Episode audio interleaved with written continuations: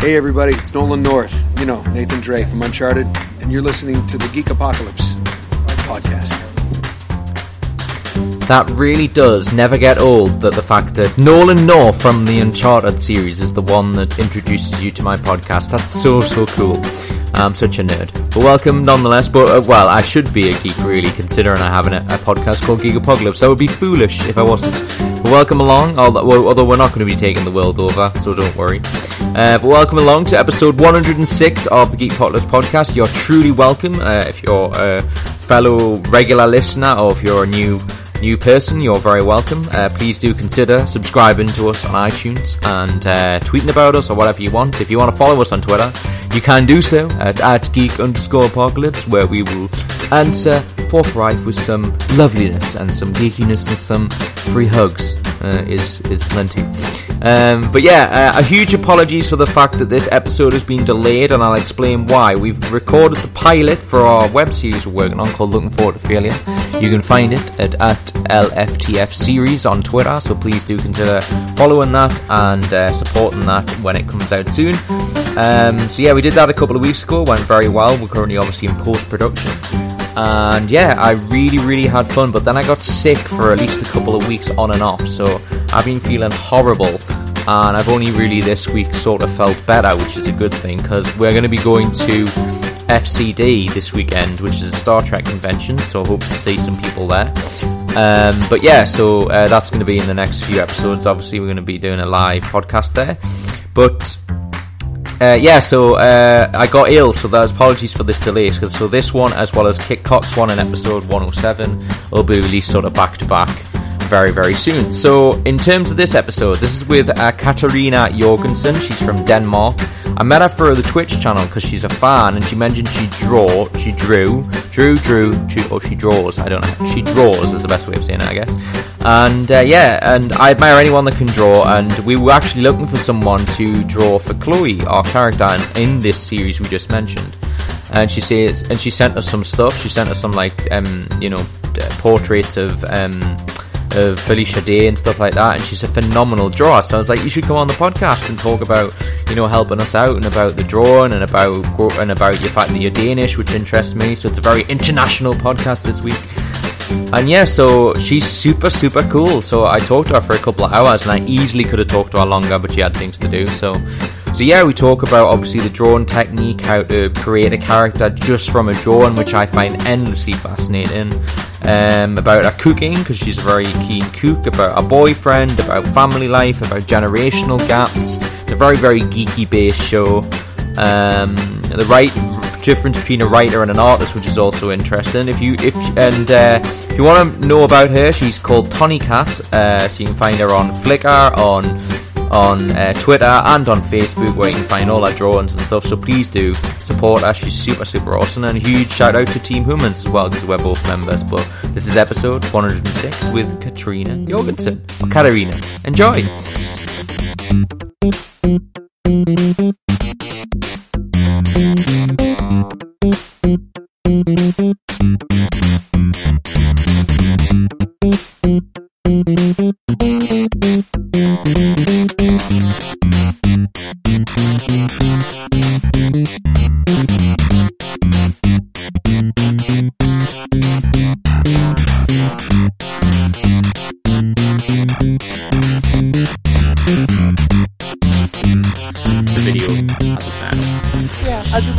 Pretty then.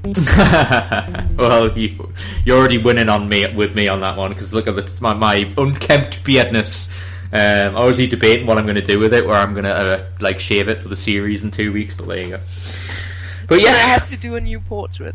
Yes, indeed. No, no. Well, that's what I mean. I was thinking. I, I, I felt bad, so like, I'm gonna have to keep keep it. I, I, might just trim it and keep it like as a beard, so that I just don't feel bad because we're definitely going to use your uh, your your your picture because um, I know this is like going to be a completely unnatural starting point, but let's go with it. Is that uh, um, when when we would do it, we were obviously going to be doing rehearsals at the weekend, and one of the things that we realised about the particular scene that we wanted to use that that bit in is that it solved a problem with that particular part of the scene um, because we were going to rewrite it anyway because when we did it even in auditions um, it's a very serious scene and it's kind of pivotal to mine, my and Chloe's character in terms of people sort of it's hinting at that we have a very you know very close friendship.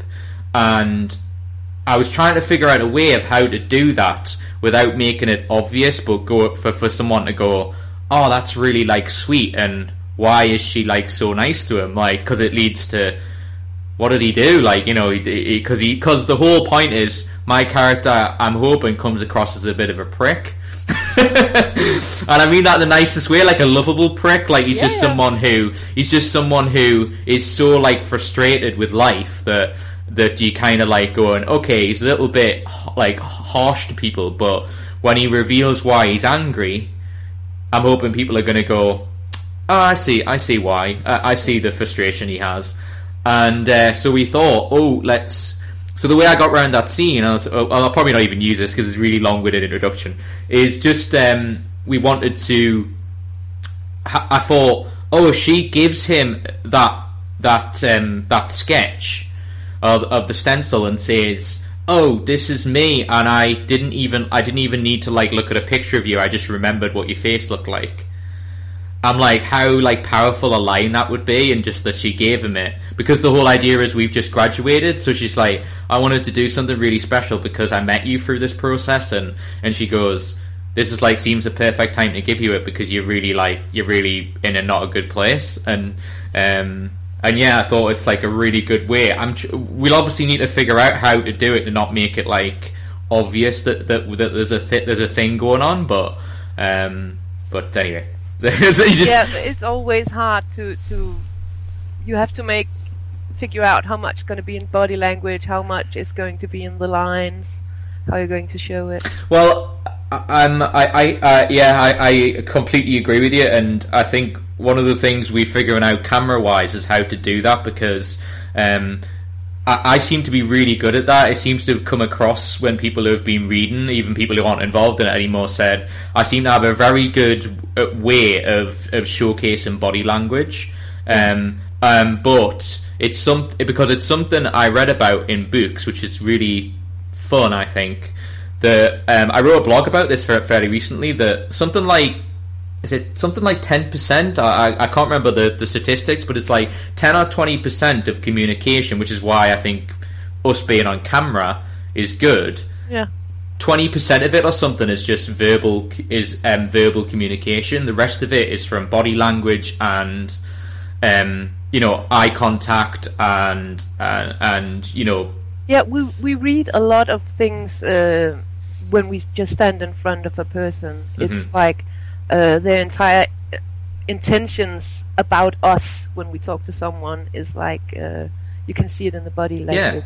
I'm extremely fascinated by this because I mainly draw characters, yeah and and that's uh, body language all the way, trying to figure out how to express sadness without Mhm. words, how to express uh, rage or yeah.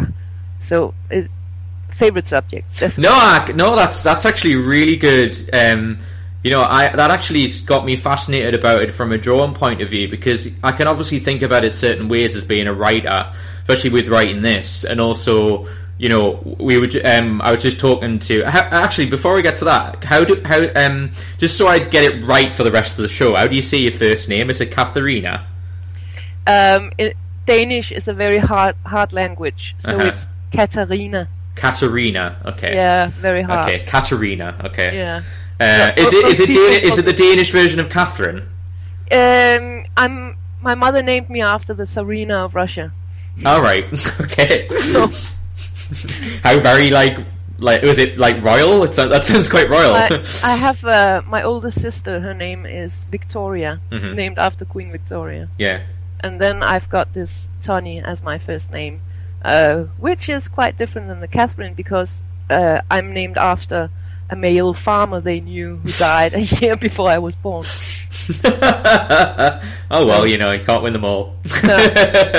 but no, that's actually really cool though. I I I I um I I love it when people when people pass on stuff. You know, it's something uh, it, it's something I spoke to some of my oldest friends not that long ago where um, I actually like like I think that the last time I brought it up was like a week ago because um, uh, Hesse is not my real surname. It's it's an abbreviated version of my surname.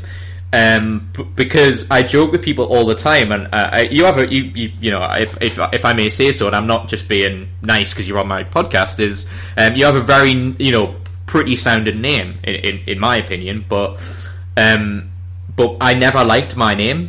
Uh, it's what I'm leading to is that um, I don't particularly. Li- uh, um, just to give you a little quick quick example of that.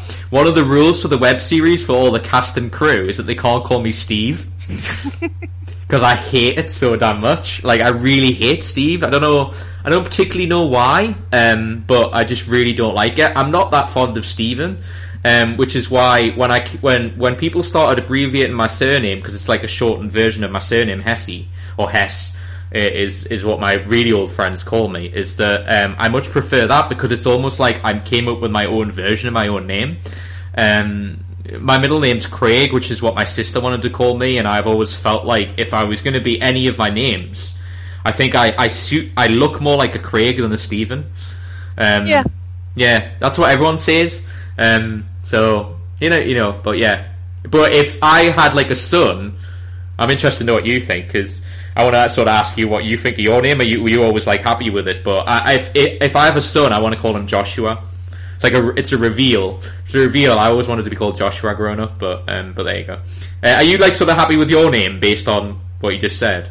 Well, I am now. based on my name, yeah. Thanks very much. Uh, I feel. I, I am now, but when I was younger, I wasn't very happy with my name because uh-huh. my first name is a boy's name, and All right. uh, because I've uh, most of my interest when I was younger, I was a classic 80s geek. It was comic books, and as a girl, I preferred to climb trees uh, Mhm. or go welding or woodworking or something like that to doing girl stuff. I Mhm. was really like, ugh, I'm not going to do anything like that, running around in dresses and stuff like that. So I was uh, called a boy a lot. And then when I became a teenager, you kind of don't want to be a boy. No, of course, yeah. So, um, and and Katarina, it's more of a common name today. It, it wasn't really a very common name hmm uh, back then. And uh, being a geek, having an uncommon name, two uncommon names for a girl in a very small rural area, uh, it kind of makes you stand out. Mm. Um, and especially when you're not into playing soccer like everyone else else does in Denmark. I was going to say, um, being that I'm a being that I'm a soccer fan and looking at your surname, Jorgensen's a very popular, a very common footballer's name for Danish footballers. Um, so yeah, I, I, I once you once I saw your surname, I was like, oh, I know how to spell that because there's quite a lot of Jorgensens Yeah. uh, in football. So yeah, It- it's yeah. a very classic uh, Danish surname. It's like Smith or or Jones or something like that. And to show that I'm not, just in case anyone you know does email me or tweet me afterwards claiming that that's not that I don't know any soccer, um, I could name uh, Martin Jorgensen, and uh, he had a brother called Mads Jorgensen. Martin Jorgensen's had like something like hundred odd caps for, for for for Danish football, so he was a pretty good footballer. So played for like Fiorentina and a few other people. Just in case anyone's going, oh, because you know, you know, whenever you like, I'm sure you'll appreciate this. Whenever you sort of claim you're a geek, the, there's quite a few that are willing to say, well, really, are you a geek? Because you name a subject and go, does he really know what he's talking about? I'm like, no, I, I actually do. So I just wanted yeah, to prove. geek shaming is really annoying. Actually, Yeah. I mean, Because it doesn't matter. it, it's like uh, it doesn't. It, it annoys me when people use it against others. I don't feel really hurt if people use it against me because I've been a geek for so long now, so Yeah. no one can take my geek card away from me. Of course, no. Yeah, it's an age thing. So Mm. if you just stick to it in the end, no matter what, you that's going to be who you are. If Mm. that's who you It's are. ba- it's basically yeah, it's such a good point because it's basically not about how much you know of something. It's just how much you like like the thing. Like it, it really you have for it. Yeah, it really, yeah, exactly. It doesn't matter. Like, I get so frustrated with people, like, because, you know, I'm friends with a lot of people who run um, Star Trek podcasts, uh, in UK. Like they run like the fan sites over here and various other things, you know. And, and I'm obviously a huge Star Trek fan. I have a start. I have the. Um, I think I've seen everything Star Trek. Yeah. Oh, great. Okay. Well, you're in good company then. Uh, and uh, yeah, so I just showed uh, just for the benefit of the audio. I just showed my um, Oh, Star Trek Voyager, nice. um, my Star Trek Voyager tattoo, and I I'm a I'm a quite a big anorak to that. Um, but but one of the things that frustrates me with certain Trekkies uh, is that they have the sort of approach of that if you don't know like the name of an episode, for example, you're not a true Trekkie or, or that kind of thing. And I just find that so pet, pet, pet- you know pathetically insignificant because it's not about sort of knowing every little bit of trivia. Because if someone comes to me like I, I don't know i'm trying to think of an example of that but i'm sure there was somebody told me something about a show that i really liked and it was a really good bit of trivia that I thought I, sh- I was like thinking I probably should have known that. But the fact that my friend went to the trouble of telling me, to me, is the much more important thing than knowing it myself. You know what I mean? Because they actually came to me and said, "Oh, Stephen, I want to." Yeah, want they to, know. like, show. They know you'd be interested. Yeah, and it's Part not. of who you are. Yeah, instead of going, "Oh, oh, idiot, you don't know this about," it. it's like.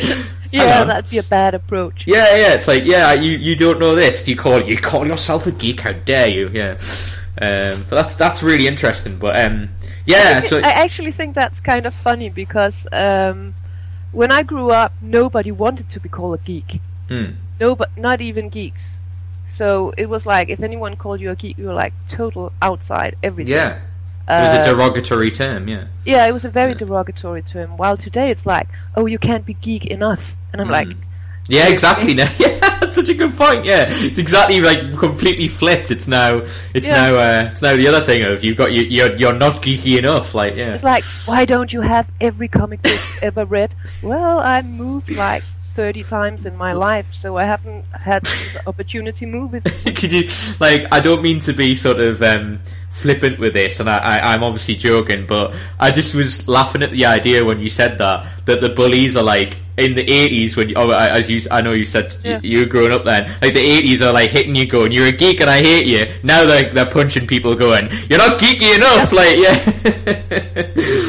um, that's just crazy but It, it makes it very hard for me to take that uh, kind of trolling seriously. yeah It's like, I, I can't help smiling that it's become the cool thing to be. mm.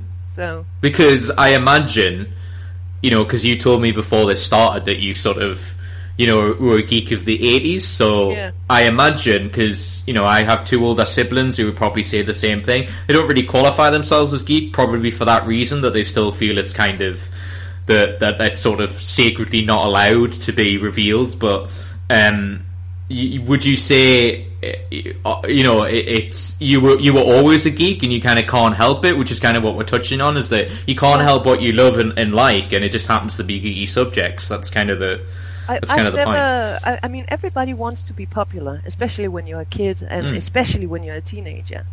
But even though I tried to get involved in the stuff that all the popular kids were doing, it just never really turned me on. Mhm. Not and and instead, I could sit down and spend seventy hours on a drawing, and that would be like, cool. I don't see anyone for the next three days. I'm just gonna draw this picture. yeah Yeah. Yeah exactly yeah I mean it's a very introverted um, thing for me. I think. it's all. it's al- I always find it um you know uh, in terms of being extrovert and introvert it's something that I always find sort of really interesting about um the way people perceive like people's personalities that they kind of pigeonhole you to be one thing or the other like so you they'll pigeonhole you to be like because if anyone sort of meets me uh, I, I, yeah, I can always speak for myself, and I want to. I want to know what kind of your what in your experience what you what you're like is because I usually find that you kind of a, a combination of the two. Um, because I always like what Mike Myers, who did Austin Powers, said that he's like a site-specific extrovert and then an introvert the rest of the time. Yeah. And I'm definitely that. And I actually think a lot of geeks are, that pretty much describes what it, what most geeks are like. Is that socially in a geek sort of geeky environment, quite a lot of geeks have a very good innate ability to um, to communicate well and to socialize with because it's about because it's usually that's why like at conventions you, you see geeks being Oh yeah. being like so eccentric because they're given the freedom to express their love and they're not afraid of showing it in places like that. And they're actually in some ways more sociable than regular people in that in that sense. Um, but obviously they can get very introverted if you put them in if you put people in certain situations. And like you were touching on withdrawn and we'll obviously talk more about that uh, throughout the show is just just that you know for me it's like for me it would be music. I, I've never really showcased my music outside of you know my partners or, or, or anything like that, or, or, certain close friends that I'll go, I'll show them my song. I mean, obviously, I, I did actually the theme music for this web series, so I'm probably breaking that now. But um, so so like, is that sort of it? because you you mentioned obviously you're drawn. Um, and, and obviously, I imagine there'll probably be other stuff in the 80s you did that were quite introverted. Was that kind of the reason it was introverted because you felt if you expressed it in the open society you would be sort of mocked and, um, and it, it's definitely a part of it because uh, I remember when I mean I started for instance I started doing Dungeons and Dragons when I was like 14 mm-hmm. um, and later on uh, it, it was a period where I I was one of the first girls I ever met who role played. I mean, there was really so a lot of girls involved. involved it's one of the reasons why I wanted to get more women on the podcast yeah. is because it's it's amazing how often that comes up with the people I talk to who are like women who do creative things. Is that yeah. um, they often tell a story of first time they ever played Dungeons and Dragons, they were like the only girl that they knew that did it, and that yeah. now I probably don't. It's kind of funny to say, but in my small committed circle of people that I really care about, I, I probably don't. Uh, there's very few girls I know that don't roleplay. Yeah, um, I think that's awesome with the people who are younger than me that I can see that. Um, yeah, progression. Every, yeah. The progression, everything's mm. changed. Like I was a total geek when I started LARPing, mm-hmm. uh, and yeah. later I got a job doing LARPing with kids. exactly, yeah. So, so the thing that everybody joked about about me when I was younger is it's all turned into work qual- qualifications later on. Mm. So, being a geek is apparently a good thing. Yeah, I mean, uh, uh, it's sort of hel- it, it, it's um, it's helped me a great deal. I mean, I think um, I think it goes along with the premise of um, it's something that I sort of learned, particularly at university, and I think it's what university sort of teaches you, if nothing else, is that having like sort of a, a genuine intellect and knowledge about a variety of things is far more useful than being, uh, uh, you know, so I guess sort of. I mean, there's obvious obvious exceptions, but I guess what I'm saying is sort of like a master of one of one thing because if you usually pick like what if you pick one particular field in your life and then that's just like what everybody picks as a job and you may just be one of the unlucky ones that doesn't um, that doesn't get the ch- that doesn't get the chance because there's too many people wanting to do the same thing whereas if you have if you have you know varying degrees of skills in different things then you might be able to you know get your foot in the door via an alternate route uh, and I think a lot of geeks have so many like interests in in, ho- in hobbies that leak into what they want to do for a job or career. I, I definitely have them. to say, I think I've been called to several job interviews simply because the people were curious about yeah. my uh, interests mm. and and how that connected. I'm not surprised uh, to hear that. That makes sense. Yeah. Yeah. What one in particular was it like? Did they see like your drawings or anything, or was it just like variety of stuff? it, it's a variety of stuff because um, on on one hand I uh, I'm I like the intellectual stuff. Uh, mm. I'm I'm a computer scientist. I love algorithms and oh, wow. advanced math math and stuff like that. It's like uh, it's a problem. You, I can see it in my head, and then I try to figure out how to solve it. I'm mm. I'm not much of a coder. I'm more to like uh, solving a specific problem. What would you have to go through of steps? mm-hmm. uh, what's kind of the riddle you have to solve, and yeah. then someone else can write the specific code for that language for that specific platform, mm-hmm. Something like that. To me, it's more like uh, the mystery of solving stuff. nice. And and it's the same thing with tailoring and and drawing. It's because there's something uh, there's like a mystery I want to solve. Mm-hmm. Like, how do you do this? Yeah. That's the biggest mystery. How, yeah, how yeah. do you do this? And I al- always had this attitude that if another human that wasn't uh, like a genius mm-hmm. could do a thing, then I should be able to do it too. Mm-hmm. It's then it's just a question about saying yes to the challenge and starting up and doing it. Yeah, it's the it's it's something I said to the to the producer of of our series because uh, one of the things that people never like look like I guess plan for whenever you do something because you know I did a pilot for this like two years previously and then uh, the reason I'm bringing uh, this sounds like I'm bringing up the web series again just for the sake of it. I'm just saying it's a very it's a very good example. This is a very good example because it's happened very recently.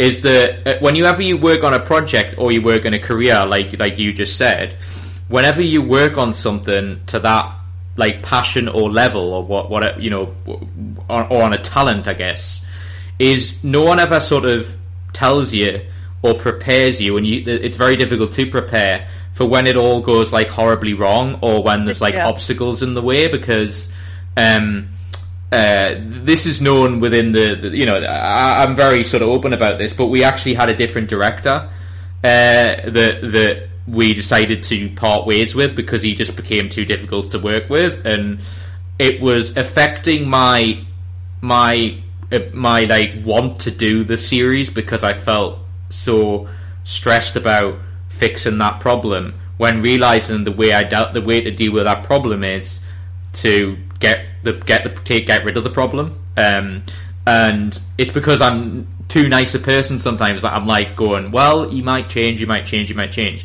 Uh, it, it, but the point I'm saying is that, uh, like the week before that, I'm thinking, oh, everything's like going so brilliantly well and all this kind of stuff, and then all of a sudden, something quite you know, if someone looked on that on the outside and went, "Oh, the director of a project who's been working on this for about a month and a half has just decided to go, I'm not," you know, we've sort of mutually went, "This isn't working out," and they've left.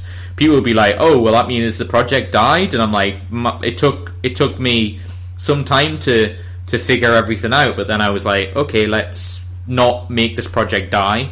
Um, and I guess just showing that as an example of where people within the project were like freaking out, going, "What are we going to do?" And I'm like, "Don't worry, I will, I will, I will figure this out." Like because it lives and dies with me, so I'm like, "We will, I will make this work. Just everyone continue what they're doing, and um, we'll we'll figure this out." So um, that's really hard to keep keep going.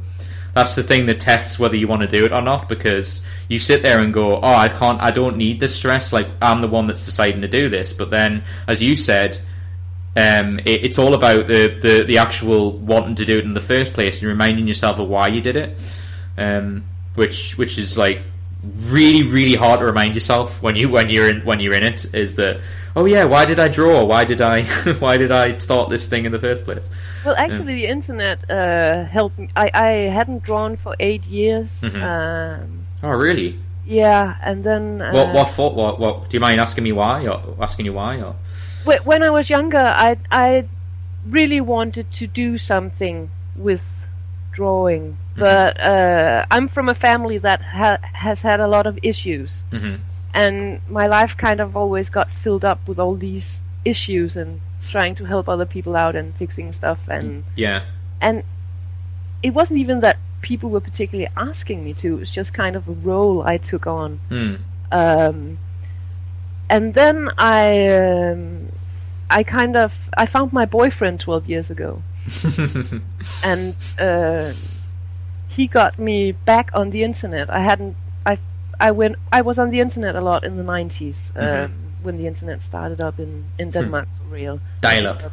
yeah, yeah, exactly. dial up and sitting at home writing your HTML codes on paper, yeah. ringing them, and then. Hmm Mother, mother, stop! It's don't ring anybody. I'm on the internet. Uh, yeah. So. Yeah. Uh, but when I met him, uh, he was a lot into gaming, and I was like, "Oh, this is fun!" And the internet is a lot of things have happened since I've been there last. And then mm. um, I I kind of found some communities. Uh, the first community was um, the Vlog Brothers, uh, Hank and John Green, okay. and it, it was kind of the positive attitude of the community that yeah. I was responding to. Mm-hmm. And uh, then Hank Green did um, a cover of Felicia Day's um, "Do You Want to Date My Avatar?" Oh yeah. I thought I thought I recognized the name. I was trying to remember yeah. where I was from. Yeah, okay. I was like, "What? What is this? What is this? The Guild?" And mm-hmm. I sat down and I watched it, and I got the wildest platonic crush on Felicia Day for what she's been doing. Mm. Uh, sat down and listened to a lot of the things she talked about. And one of the things she talked about was this thing with embracing your weird, because I've kind of pushed a lot of my geekdoms aside to fit in and get a normal job, get the education, get all these things. Mm-hmm. Um, so I'd stopped doing theater and a lot of the stuff I've done. And then I've picked up a condition, so I'm walking with a, a cane most days and stuff like that now. So the internet is like a way to be able to get out with some of this stuff without having to move around a lot. Yeah, yeah. Sort of And helps with the situation. Yeah, hmm and and um, I I sat down and watched Felicia Day, and then I did a portrait of her from one of her shows, hmm and I think I posted it on Twitter, and I was like amazed by the the response I've got on it. So Yeah, it's yeah. like okay, um, someone's actually interested in what I'm doing, Yeah. and I- mean. I live in the countryside in Denmark, so my drawings usually, if I want to use them for something besides the internet, I can give them to my mom, hmm and, and she's got like a mountain of them somewhere. so the fact that I can do stuff that uh, other people can use, that's really awesome. Yeah, and the fact that what what what I find so interesting about I am what I, uh, when you first and I guess you've you, you you would have thought about this way more than I have, but when you first started drawing, you probably wouldn't have been able to do like what you did for me, where you basically sent a bunch of stuff in the post because it was either not possible or like too expensive or you know that kind of thing. And it's Yeah, when I was a kid, there was no internet. yeah, I mean, I did exactly, yeah. when I was like eighth eighth grade. I did the. They had computers in my school finally, and I did uh, Commodore 64 programming, Yeah, programming. Commodore 64 was one of the first um, Yeah. computers I ever used. Yeah, So, uh, Uh, so, and, so there- if you wanted to find people with the same interests, there was like one other person in this entire area, and and he wasn't part of of my social group. mm. So exactly, yeah. Yeah. It was. What also makes me laugh is that you can uh, you can apply that to so many different aspects of life. You know, you can do everything on the internet now. That you know. uh, I, I'm wanting to, you know, like there's a bunch of random items I'm gonna need for the recording, and so I could just go on like I don't know, like Amazon or something like that, Yeah. and just look at pictures. But because it's something that means something to me, it's not like I'm doing it in a sort of for a personal reason. So like I could go on like I could go and get like find a T-shirt and buy it for myself, knowing that I know what my tastes are. But it's like for whatever reason, I just feel compelled to actually go to a high street and actually look through things because I actually want to see what I'm buying. Um, but the point I'm making is that you know you- it's almost like you know if we said to people in this generation, I'd say in the in, who are teenagers now, for example, and we were like, oh, you have to go out and like find a girl to go out with, or you've got to find you or or a boy to go out with, or you've got to find you had to go and find your friends on like street corners, or you had to go to youth clubs, or hang um, out at the local sports hall. yeah, and play. Yeah, go to pool, go to pool Yeah. halls and stuff. Yeah, and Yeah. Um, was it because like uh, what I want to ask you because obviously the obvious thing to talk about is the sort of culture difference. Uh, but it sounds like from what you were saying earlier, in regard, especially with being geeky, that it sounded very similar in terms of because just to provide the context for, for geekiness here, um, I'm ashamed to say, although it makes sense because it's sort of a survival thing, is that I never really fully admitted I was a geek until sort of my, I guess, when I was around 20. Um, because of the the exact thing of I would see geeks who weren't afraid of saying they were and loved the things they loved, and I um, would do the sort of cowardly but survival thing of oh I don't like that kind of thing. Yeah, um, uh, I w- I never bullied anyone or anything over it, and I always like you know behind the scenes were like yeah I really do like Star Trek and Stargate and and and everything else, but so it was kind of you know bullied against, and I saw it at school, which is why I decided not to sort of reveal what I really liked. Um, well, how was it like in Denmark? Was that similar? And uh, in particular, like where you obviously, well, I guess, and also where did you sort of grow up? Because you said Denmark, but it'd be nice to know where. Um, I, I grew up on the same island as Copenhagen, but All on right. West West Island instead of the eastern. I say all right. I say all right, like I know, like Yeah. I'm like geography inclined. I? Jo- I don't. I don't. I don't think I, I could tell you like the counties of England. Denmark is like Yeah. there's this peninsula Jutland that sticks up from Germany. Yes. Then there's this tiny island Fyn, Mhm. and then there's this larger island Sealand where Copenhagen is. Okay. And uh, I'm on the other side of that island. Okay. So, uh, and and it's it, it's really weird because Denmark is so tiny, but when you live on this particular island and live where I live, you're like uh, we are like the farmers, the farm and industrial area, while Nice. Copenhagen sees themselves as very cul- cultivated. So I can I'm imagine. not- Yeah. I, I'm I'm like a redneck. I've always, um, you know how like uh, I know Anna's Anna's like you know last time I did a podcast with her, she was talking about wanting to do like a travel show thing, and I always thought it would be fascinating, and maybe you can you can you can at least answer it from your point of view with Copen- Copenhagen, is is I always wanted to do a travel show to compare to go to like obviously it would be like one of these like sort of two year David Attenborough type documentaries, but go to every capital city of every country and see if they if it appropriately um, y- uh, is an example of the rest of the country that it represents. Oh, it isn't. It is. It, uh, that, that's the theory. That's the reason why I think the obvious the obvious answer to that most people will say no, it doesn't. we have a lot of discussion in Denmark at the moment Um, Okay. because there is like this great divide between people living in the cities and people living in rural areas Yeah. like I do. Mhm. And uh, th- there is. I don't know why it should ever become so super trendy to live in the cities and so untrendy to live what's in reality just an hour's train ride Yeah, away. exactly. I live just outside the city, and I love uh, uh, outside of a city, and I love it. I, I love having a garden. I love Mm. having to be able to have pets and to to be able to afford to buy a house, which you can do here. And Mm-hmm. Yeah. I wouldn't have been able to do that in Copenhagen. Yeah, exactly. It's Yeah. it's crazy to think that you could like maybe drive or have some sort of like public transport ten minutes away from a city, and it costs Yeah. half the amount of money. Yeah, We- and people are like, "Oh no, but I want to live in the city." It's like, no, I. I, I tried living in the city. Yeah. Uh, when I was like uh, 24, I think Mhm. uh, that was the in the 90s, uh, late 90s.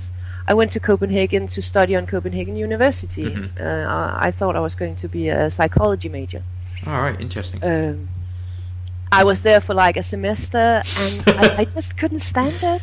I First graduated copy. first semester. I got the two exams I had to take, Mhm. and then I was like, I have to get the heck out of here, um, because I, I've grown up. I have a lot of family in Copenhagen, Yeah, and they are like addicted to the pace of the big city. And I'm like, I'm going to go crazy if I don't get to stare at a field where nothing happens. yeah. Oh, I I so I so understand that. And right Um, now, I, I live le- next to a lake that's a natural reserve. Oh, that sounds So, that uh, sounds on- brilliant. Yeah, so on my Mm. way to work on the bus right there, I drive past this beautiful lake where all these wild birds are, are flocking every Great. year and stuff like that. I can't really. I think you have to be really rich to live comfortably in a big city. You Mm. can be uh, less income and live comfortably out here. Well, I think that the the, point, the, the the good point you're making though, because it's something I I have ex- I have lived in a, a different po- different times in my life. I have tried to live in cities, is what you just said, and I, I I always make the argument of which is what you're kind you're basically saying, and I'm just paraphrasing, is that you can if you live in a city, you can't make it quiet. So you've got you can't have the other side of life, like you can't have the thing of the like you were saying, you can't just switch it off. No, Um, whereas if you're if you on the outskirts of the city, what um, because having just got this flat, which is my which is my flat now, which I've only been in under a year, and I absolutely adore having my own sp- uh, place and space because if I'm ever in the city and it either gets overwhelming or I get bored or, or you know or whatever it is, I can just go. Well, Stephen, the solution is you can go home and watch like a couple episodes of Orange Is the New Black, and uh, and you can be very very happy in your own company, and um, it's something that's been a real blessing for me because that's something I always struggled with is the ability to sort of be okay my own with my own company. But when you sort of put in that environment because of like you know you, you, you because you sort of you're being more responsible and growing up about it and and it's not in the city where every I, I basically figured out that the city being too loud was the problem like because especially with having mental health issues is that whenever you you, you just want things well, to get, be quiet some of the time overload very easily yeah yeah I can, uh, yeah, yeah. Well, I mean, what is Copen? Just so, just so I understand more from your point of view, and for people listening, is what's Copenhagen like? Is it is it a very sort of hip happening city? Is it always loud or? Mm, oh, I would actually say that um, when you are from England, mm-hmm. it's a lot like what you'd experience in England. I mean, the okay. style of the houses is different, but we we are two very similar countries mm-hmm. culturally. Okay. Um, when when we went to England for the MCM, mm-hmm. uh, my boyfriend he was really like, "Oh my God, everything's like at home." Mm-hmm. uh, I find that slightly disappointing. It, yeah, but it's just smaller. Everything mm-hmm. is smaller here. So, yeah. so you have like uh, Nørrebro in Copenhagen. That's a bit like uh, the area that would be East End in London, where you've got all the cultural uh, mm-hmm. integration happening and, and everything that's there, the best food because there's so many cultures and stuff mm-hmm. like that. And then you've got like central Copenhagen. That's more like uh, you you know you have your Queen's Castle, we have our Queen's Castle. Yeah, obviously, uh, yeah. Because for those that don't know, if you look at the royal history, we're we're yeah. descended from from, De- yeah. from Denmark. So yeah, we are very interbred in this yes, area. I know. Yeah, yeah. So very so and, and, and that is one of the reasons that we have all these cultural uh, similarities is mm-hmm. because there's been so much trading between Denmark and England since the Viking days. It wasn't all looting. I'm not surprised. I'm not surprised to hear you say that uh, um, because for example, I remember Ricky Gervais, the comedian, saying like a lot of English comedians now do Scandinavian tours, and they, they say because uh, one of the things that the comedians often get asked like, do they have a European hour? Do they have an obviously like sort of changed some of the um, references for an American audience, for example. But uh, but um, Ricky Gervais and a few other Eddie Izzard is like whenever they go to Scandinavian countries, say they pretty much keep their act the same because Scandinavians as as people will hear listening to this podcast, their English is incredible. In some cases, better than some English people. You you probably got better English than me, and and and and yeah, he said that they just they understand the references because yeah, they they, they their culture is very similar. It's like yeah, we, uh, we sorry, watch BBC. I mean, when the is it available in it? Is it available there? It, it's like when the Danish public uh, network doesn't have their own stuff we mm-hmm. get the BBC stuff. Oh, that's nice.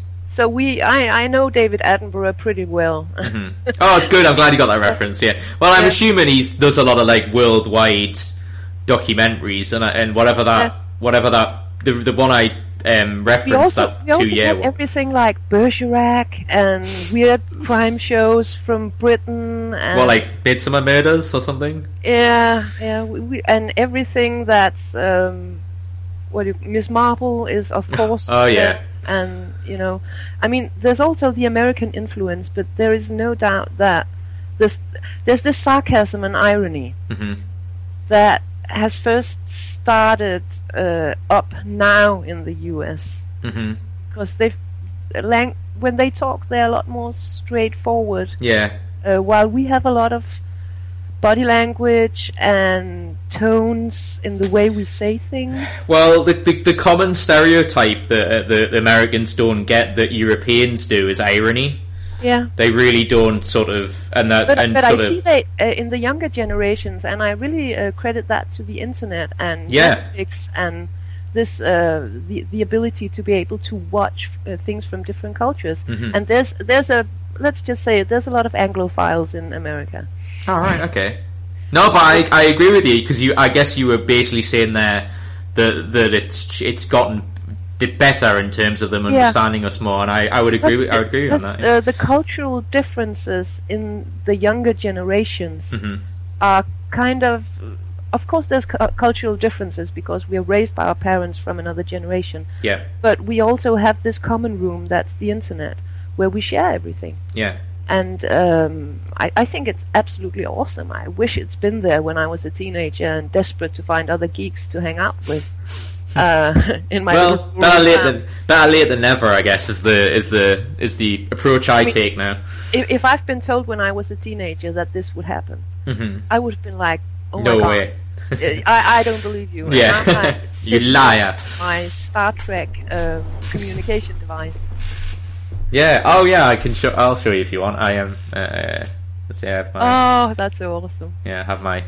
Yeah, Um, uh, it, it it was totally sci-fi when I was a kid. mhm. Um, Yeah, yeah, that's what's so crazy. Isn't that what's isn't that what's so crazy about it? Because like, do, um, what did you kind of, you know, because did you get an influx of um of of sort of imported shows growing up in the eighties? no, no, we had almost only national TV. So what was Uh, the we got like our first commercial TV station in Denmark in 1987. Wow? Oh, the year the year I was born. Wow. Yeah. So so so did you ever get an opportunity like to see any sort of sci-fi films from like America? Like I'm thinking of Um, like Blade Runner and Alien and all these kind of oh, stuff. yeah, Blade Runner. I was a big fan of Rutger Hauer. I Yeah. still am a big fan of Rutger Hauer. I Mhm. mean, I know Harrison Ford is in the movie, Yes. but it's Rutger Hauer. hmm He is the the the one with the story to tell. Mhm. Uh, I was very, I was very fortunate at MCM to meet uh, Edward James Olmos. That was, that was. that I was know. fun. I had photo ops, but we had to catch a plane, and then it turned out it was so late in the day. It was really. He actually, uh, it's on, uh, it's on the YouTube, uh, my YouTube channel. uh, But he was, uh, he didn't, I didn't record afterwards, but he actually came to me and said, like, I'm, you know, thank you for asking me anything that's not Battlestar Galactica because he was wearing a Battlestar Galactica jacket thing, and I got like three, four questions with him, and I just said at the end, you know, you obviously were in. Um, you know, you, Yeah. you obviously you were in Blade, you were in Black Battlestar Galactica, but, But, but Blade Runner, but- he was yeah, detective in Blade Runner. yeah, yeah, and I was like, considering, considering you're, you I just said to him, like, I know I'm supposed to like, you know, wrap this up, but I really wanted to just quickly ask you. You were in one of my favorite films of all time, and you worked for one of the big, greatest directors ever. So, what was it sort of like? You know, could you tell? And I just asked him, like, I've always wanted to ask yourself, you know, how, how did you think it was going to be a classic film while you were making it? And he just said, yeah.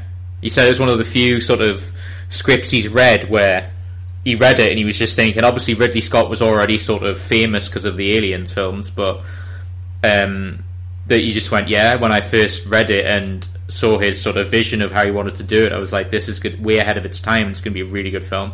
And he was like, he just knew while the, while they were making it that you could just you could just feel it was something good. There was a Um, lot of good stuff in the 80s, actually. Yeah. Um, when That's why I don't understand why, like, you ever see any people who are from the 80s, like famous people who go, they hated growing up in the 80s. I'm like, there's a lot of really cool stuff came out of the 80s. Well, it did. It's it's just Yeah. that there was a lot of. Uh, I mean, we had all that Cold War stuff. Uh, Ah, so- yeah. the early '80s, we had Yeah, the oil yeah. crisis. There, there was a lot of things happening, and our governments were pretty crazy. yeah, for, for, for England, it's the, the obviously the Thatcher years, so they were very, um, yeah, it, it was a very restrictive, and and there was a lot of paranoia, a bit like with the terrorism threats today, where Mm. where people are a lot more scared than they really ought to be. yeah. No, that's a fair point, yeah. Yeah. So Um, it, it was some of the same things, so I can understand why the 80s is coming back. Well, I guess also as well as that there was uh, that for every for every like sort of masterpiece there was also some terrible Oh yeah, there terrible some really crappy movies. Yeah, yeah. Well, not just movies. I was thinking like the thing that everyone The always music, yeah music back then. Yeah. it, it was really like ah. that's what I was getting to is that you know for every for every I don't know like early U two or something or there is um, a Rick Astley Yeah. or there is a, a, a I don't know I'm trying to think of, I mean no no offense to Rick Astley he's not the worst uh. example he's not the worst example but I'm thinking of some of the female singers from back then, like some Samantha Fox and yes oh Samantha Fox is a g- very that's a very good Sabrina one and her famous swimming pool uh, video. Oh, I'm trying to think of a Samantha. Actually, uh, like, because uh, I know some, what was one of Samantha Fox's songs. I'm trying to sort of think of one. I can't remember any of the songs because it wasn't really the music. It wasn't. There about- was there was a video I remember uh, where she's in she's on some sort of um like navy boat, and she's like dancing with like half naked men, and like it's just the most stupid, uh, stupid video. Um, you know, but yeah. Uh, so there, there, wasn't really. Uh, if if you go back and look at TV shows and, and things from back then, you'll see that there there wasn't really those meta layers that mm-hmm. we have today. Yeah. Today there's almost always one, maybe two or three meta layers aimed at different audiences. Everything was very straightforward when you mm-hmm. look at scripts from back then. also, I thought you I thought you mean I, I I understood what you meant when you when you described it, but I thought you meant in in the eighties, it was either shit or really good.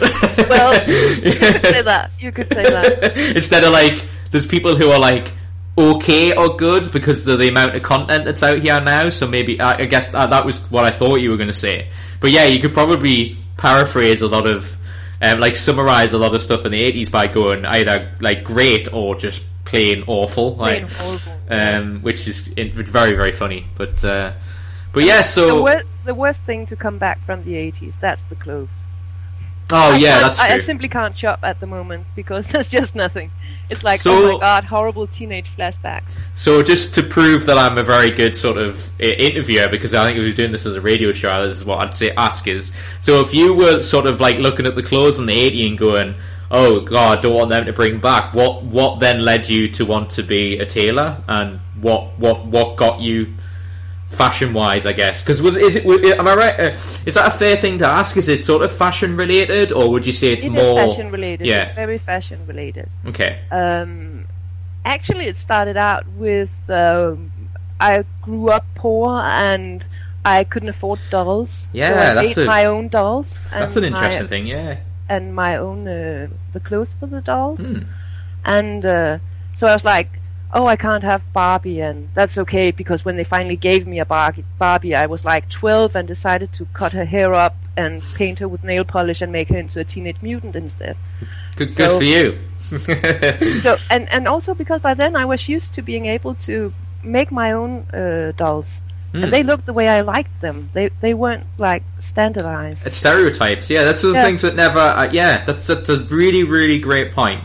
It's uh, it's something that you know when they try to come up with variations of of dolls now, particularly for girls, they come up with variations of stuff, and then you go and. Um, it's the same thing. It's a stere- It's a, it, it, yeah, exactly. It's just a manufactured, stereotypical. It's um, like when you look at action figures, and, and sometimes you look at them and think, oh, they just painted it a different color and put yeah, yeah. on, and then uh, Spider-Man became this other character. We we, we actually uh, talked about this on the last uh, radio show that I did, where we were talking about that they were changing like Barbie into different, uh, you know, racial stereotypes. Um, yeah. Uh, they were considering doing that, and I was like, how instead of just changing Barbie actually just come out with dolls that are different. Yeah, I don't really get the idea of saying that because everyone, it's it's it's clearly because to me we were basically making the argument of it's clearly like a PC move that they're just doing it for political correctness of you can't have a blonde stereotype now as a doll. Um, but I'm like, but it's kind of an institution now, so it doesn't necessarily. I don't think if someone's offended about Barbie, I really think that's yeah. I'm, I'm like Barbie. That's like a historical figure that's yeah still out there, and I think that's okay. It's like being a fan of Star Trek. You are yeah. allowed to geek out about anything you want. Mm-hmm. Don't feel bad if you're a girl and what you're geeking out about is Barbie. Feel mm-hmm. free to do that. Yeah, yeah. Don't and feel bad about it. Yeah, it's and also passion. Yeah, and also as the point I was getting to was that whenever Barbie first came out, we, we it was a much more stereotypical society. Um, you know, so it's just it's more uh, as you as you're saying like a historical thing that it came out it came out and um, I don't really I mean, think it, it's still the parents' be... choice whether they want to buy them. Yeah, yeah, exactly. And then if it, and if they do give it to their children, and like they did what you did, where they changed the clothes and stuff, well, good for them. That shows they've got some creativity. Um, yeah, but but th- there was a lot of things like that. Yeah. Uh, I did it. I did it. I, I, I did a lot of crossovers with my Star Trek, Star Wars dolls. I'm not even, I'm not even gonna uh, deny it. But I actually first became a tailor after I tried out university, and after that I spent half a year trying to become a teacher. Okay. Oh, I I did try and be a teacher as well. That's yeah. something we share. Um, I like um, teaching. I just don't like the environment you have to do the work in. Mm. That's yeah. why I'm, I ended up being a youth worker. It was not all the paperwork and all the fun. Yeah. Um, and, yeah. and then someone uh, in an unemployment program said to me, "Since you are doing all this creative stuff, why don't try out becoming a tailor?" And I was like, "Why the hell not?" No, that sounds that's like it. I always admire anyone who does any sort of pra- have any practical skills because you know it's always the, I'm I'm a geek that I make the joke of if there was a, like a zombie apocalypse I'd be the most use, useless person in the world. Um, if I'm someone who make very good sort of um, you know sort of sarcastic jokes or something, then yeah, I might be useful. But I'll I would be the they'll, 1st they'll one. never kill me because I can change a zipper. Well, there you go. Well, not only that, but then you you, you, you could practically like you know if you uh, a tailor, I imagine could then lead to building like you, you could make you know really good bandages and everything else, and so yeah, you yeah, would be useful in that of, sense. Uh, there's a lot of uh, knowledge about materials in it. You have Yeah. to learn about uh, what's the difference between silk and cotton and organic uh, materials and all these new uh, materials because everything acts differently and you can't Hmm. do the same thing in it. Yeah, there's a little bit of chemistry involved in it because imagine Yeah. like it's to do with like what fabric is absorbs what, what's good in the right temperature. Yeah, and, and and that's also that you have to think about when I'm doing this piece of clothes. Mhm. Someone is going to wear it, and they are going to want to clean it at some time. Yeah, Is this a piece of clothes that has to go to a dry cleaner, or Mhm. is this a piece of clothes that you want people to be able to throw in in the washing machine? interesting. Yeah, So, Yeah. so there's all kinds of stuff you have to think about, and Mhm. I just like solving problems. Hmm. No, yeah, exactly. Yeah, I mean, problem solving has its has its uh, most definitely has its like you, you're the endorphin buzz of that you've solved something and and something that's been uh, you know again like we were touching like we were touching on right at the beginning of the podcast was that the idea of the when something goes wrong in something you can make the choice of either giving up or trying to beat it and you know problems manifest themselves in that way whether it's something creative or something in your personal life is that um, you can either let it beat you or you beat it. Um, and that's it, when you do it's it's like that's what I love about I don't know are you a, I, I, I obviously know that you you you are you're on Twitch um, you know obviously do you game a fair bit Um, uh, when I when I have the time, because I have this uh, boring everyday job that Mhm. pays for all the creativity Yeah. that I have to take care of. Uh, what's that? Uh, What's that for the benefit of people? What do you do? Um, We don't need I- to talk. We're not going to like something that lead to a ten minute conversation. Is this no, but very shortly, I'm uh, an office assistant and I um, work with quality control in the industries. All right. so It, it's not really. It, it Sounds like to me you basically just check over stuff. Is that? Yeah. Uh, I'm. I'm like uh, you know scanning stuff in and making digital and making Mhm. sure that uh, everything's available for everyone. so, Yeah. That makes sense. Yeah. yeah. Okay. Yeah, that is dull. It's a bit like it's a bit like everything else I does I do. I No, do it it's- because it- it's it's uh, problem solving. No, no. Oh, yeah, I get it. I get. Yeah, I get you using the skills in that sense. But no, I no drawing is drawing is really not dull. Uh, it, it's it, it. You'll be pleased when you see the series being made. Um, because obviously, um, as I touched on earlier, um, Tony Cat's very kind enough to. Um, she drew some stuff for the series that we're making, and um, there's a lot of jokes within that series about me. Hence the the cute elephant that you drew for us, which was the the joke. I the- love that elephant. yeah, the joke the joke in that is that um, uh, I can't draw. Uh, uh, I can't draw in real life, which is um, what I showed. A little sort of sneak preview was I showed Tony Cat before we started a storyboard that I was drawing, and I just draw like stickmen and everything else. Is because I and the the real reason I do jokes about drawing and ha- and why Chloe is I, I wrote Chloe as a a draw a person who draws is that I admire anyone immensely who, who can draw, um, because it's just it's a skill I have no ability in, and one I'm never going to pursue. But I admire anyone who does.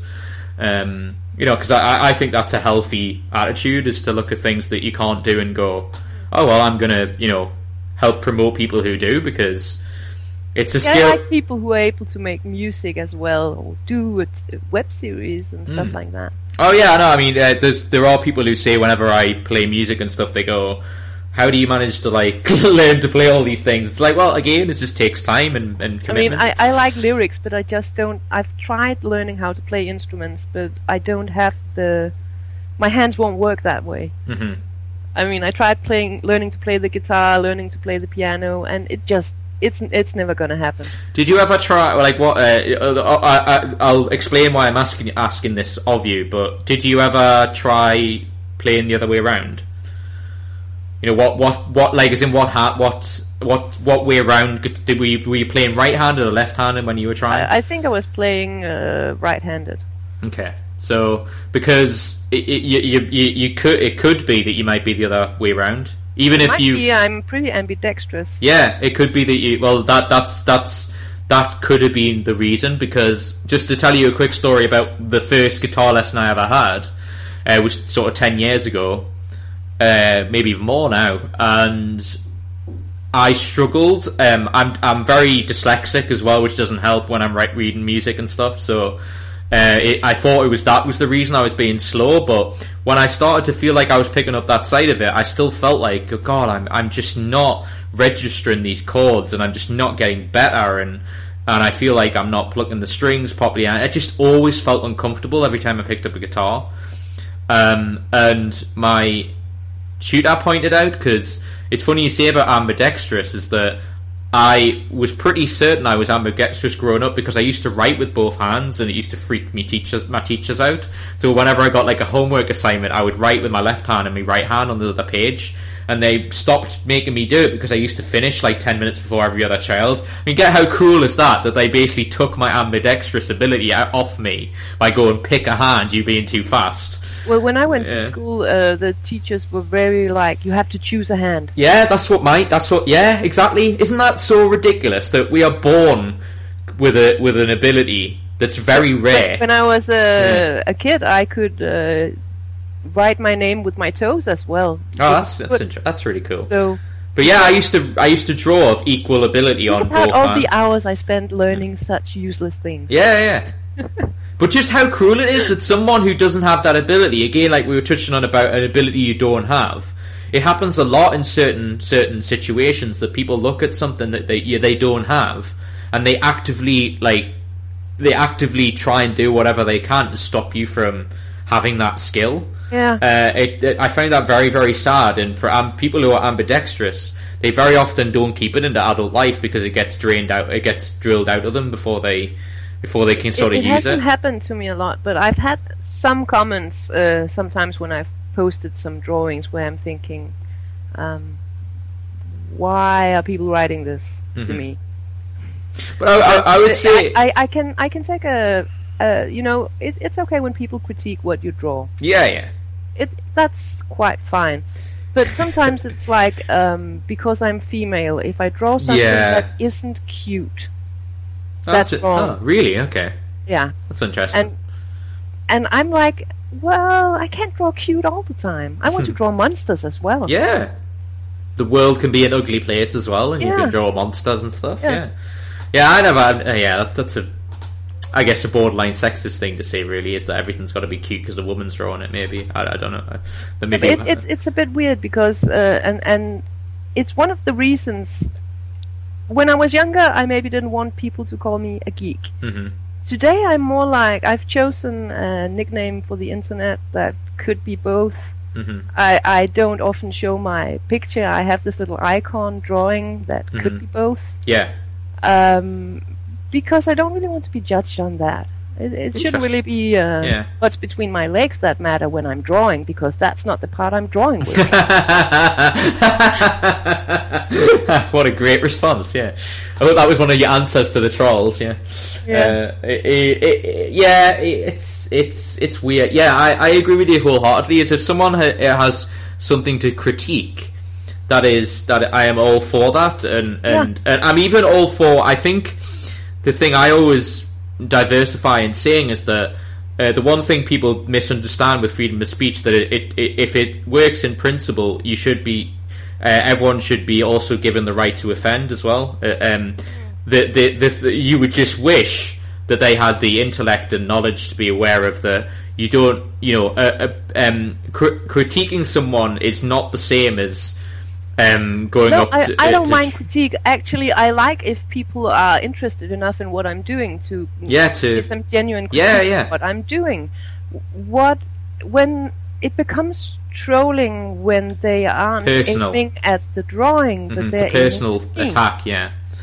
Uh, no, I, that's, that's, what I was different. getting to. Yeah, that's what I was getting to. Is just to say, like, if they just went, you know, I don't like your face, like that's yeah. got nothing to do with I just drew a picture, like why, uh, or I don't know, I've just I've put a podcast. Why has my face got anything to do with it? You know, it's like, yeah, um, yeah, yeah uh, that that's where it's it's just they're doing it for for trolling's sake, but you know, if you read about that, you know, there's certain like websites that reward people for trolling and various other things. There's a documentary done about it a while ago where there's a, there's like people who you know get you know PlayStations and stuff for seeing how much they can get negative amount of comments and stuff. You know, it's sort of the opposite to getting you know positive. But personally, I think it's got something to do with what you might call the age of the internet. Mm-hmm um, the internet isn't that old, and like yeah. most young civilizations that's trying to find out what it is, it will have very divergent groups of people in it. Mm-hmm. And they haven't figured out what to do with that yet. Yeah, yeah. There will always be someone out there who didn't figure out how to get positive reinforcement. So, to get any kind of attention, they're willing to do this, and I'm kind of sad about it actually. yeah I'd rather just sit down and talk to them and say, "Hey, what's wrong with you? Can I help in some way?" Yeah, and but, but it can be hard right. if there's uh, too big a group of them at the same time because mm-hmm. they get this mob mentality mm-hmm. where they try to impress each other with being, I don't know, mean, cool, thing, mm-hmm. something. But I mean, as I say, I mean, just to just to, to put my you know put to to say my, my sort of pr- perspective on it is to say. Um, you know, it does. It be, it be, it's irrelevant to me that you, you, for you to be a woman or not. It just happens to be who you, that you are one. But it always leads me to the question of because I find it interesting because I don't, I, you know, I ask this because you are a woman and it, it is something that women have to deal with. But from your point of view, growing up, that women sort of are, you know, there there is a sexist attitude towards women, and, and every uh, you know you have to deal with that, particularly like you know Twitch users and whatnot. And I understand there's people I know who are like you know anonymous with what they what they what they give out on on the internet. And I just I wanted to ask you from your point of view, do you feel that it's gotten better? You know, sort of during your lifetime, is it is it progressing and? I'm, and, I'm kind of privileged because I'm from Denmark. Yeah. And uh, if people on the internet haven't noticed, uh, women my age and younger, we are pretty. We don't really care if people. It's sexist to typecast men or women. Yeah. Uh, actually, I think that there's been a bit of a trend towards being sexist towards men. Mm. And uh, I'm glad you said that. That was something. That's something I, I, I get criticised for bringing up. But um, yeah, but I don't really like that because I have this boyfriend that I'm really, really happy about, mm-hmm. and I don't like that people typecast him into some stereotype that he really doesn't belong to. Yeah, yeah. Um, Good. That's very, very nice of you to bring up because yeah, so so I, I think this entire discussion maybe is more about please figure out who you are. Yeah, and, and, and then stop messing with everybody else. Mm, yeah, because I guess the positives, the yeah, that's a very good positive way of looking at it. And I guess the positive approach would be, uh, and I'm interested to know if you agree with this, is that I usually find we all go through this sort of turmoil of finding out who we are. But I usually one of the things that I've never had an issue with, and maybe I'm lucky, and maybe like you touched on, you know, when you said it very eloquently, that maybe you're lucky and that you it's not an issue for you, is that me being a guy is not a is not a um, is not like a, a, a, negative thing for me. It's not something I spend any real time thinking about. It just happens to be that that was the way I was born. So it doesn't really sort of you know, in a sense, define me in define me in that manner. Um, I, I yeah, go on. You you've got on you you've got something there because um, I know my sister. She's been talking more about sexism than me, but she's always been much more of a feminine type than mm-hmm. me. Yeah, classically feminine, and I suppose there's a lot of things you have to live up to uh, when it comes to looks and stuff like that.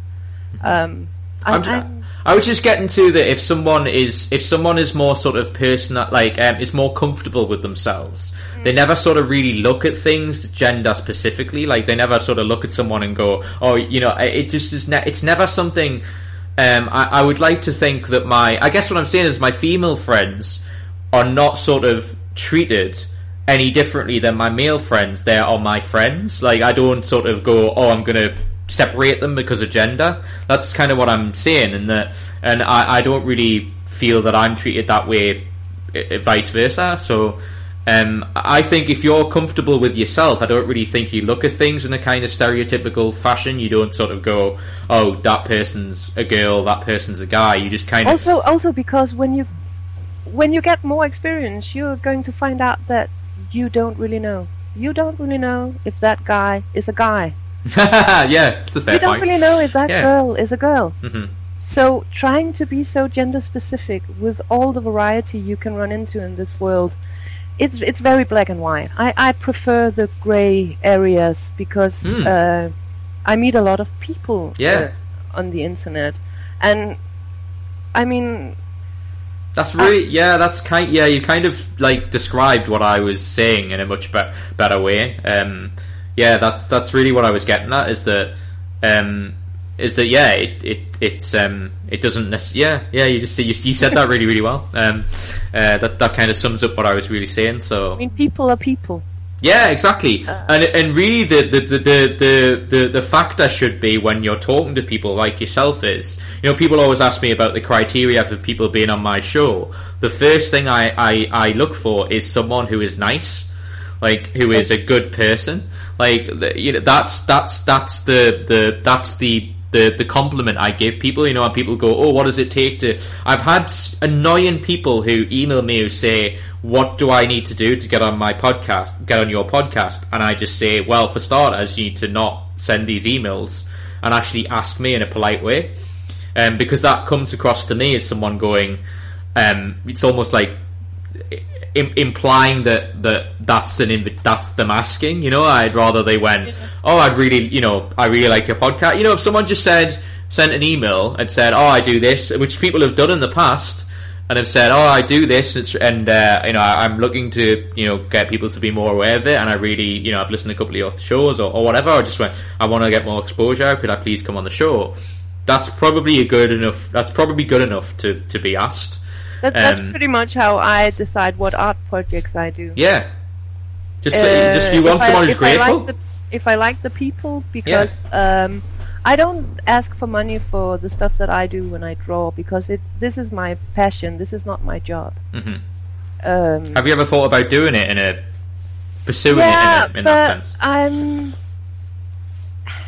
You are very, very good at it. I'm not just saying that. I, I, I like the stuff you sent me.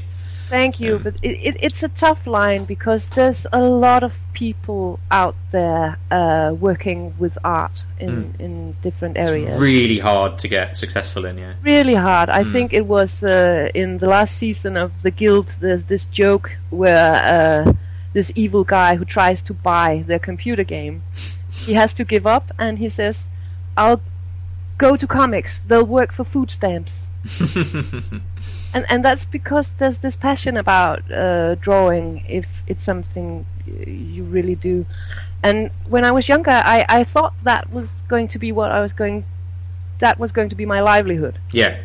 um, because it's something i've always done but it's actually a lot easier to make money with the other skills i have hmm And and then do what you really want to do in your Yeah. spare time, which is and and it allows me to Mhm. say no to jobs i don't want to do when it comes to art yeah, and, Exactly. And there- but so right now, for instance, very sensible.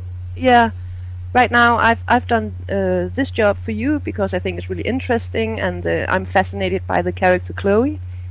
Oh, good. I'm glad you. I'm glad you think that. Um, that that gave me a lot of sleepless nights. I tell you. Um, When, when I was uh, her age, I uh, lived in an apartment with uh, five other people. Oh, right. Okay. So the entire situation, and I mean, if you want crazy stories about weird roommates, well, yeah. Feel free. Feel free. Yeah. I, I, I've um, a lot of a lot of the obviously a lot of the stories that will be in the series if it gets made is um, is stories that happened to me. Um, Yeah. uh, it's and- really surreal out in the real life. Yeah, and it's funny because the the universal response I've had from everyone that's read it is that they're very um, they're very interested by the idea of I, have picked an area of life which a lot of mainstream te- te- like television avoids because they think they, they think it's dull.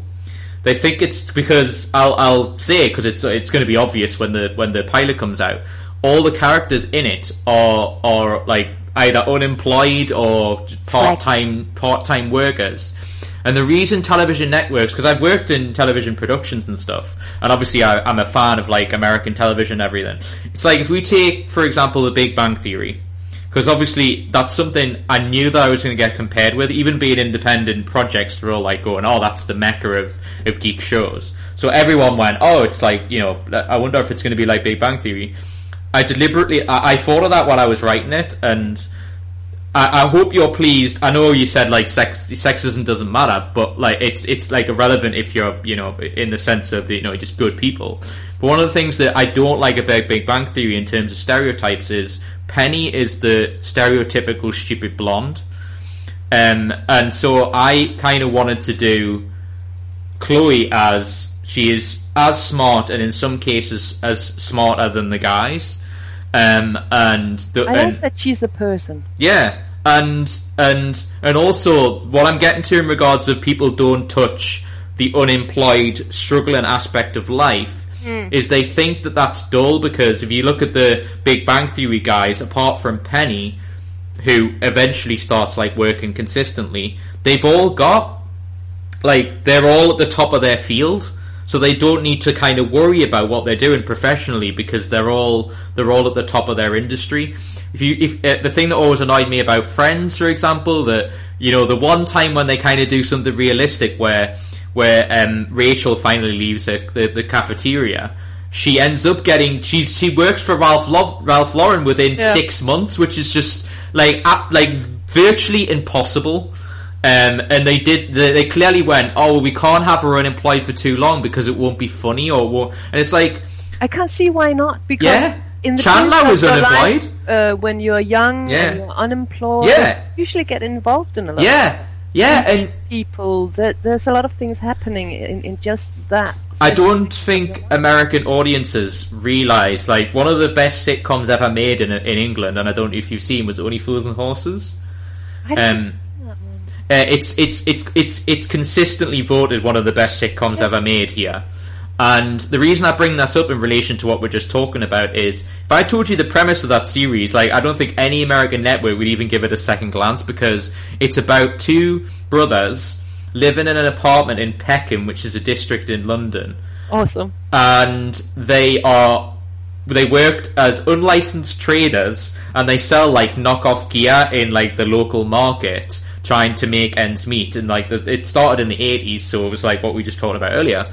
Yeah, and you don't like what's so sweet about it is you don't care that they're sort of breaking the law because they're just trying to make ends meet. They that's the only way. Like, and he's he's lost. He had no like his parents left him. So his he the older brother has looked after his younger brother. Like he, he just got given his brother to look after. He's like his parent, his mom died. His dad left when he was young. So he's like the breadwinner of the house. So he's like he doesn't know what else to do. So he's like he does what he can to make ends meet.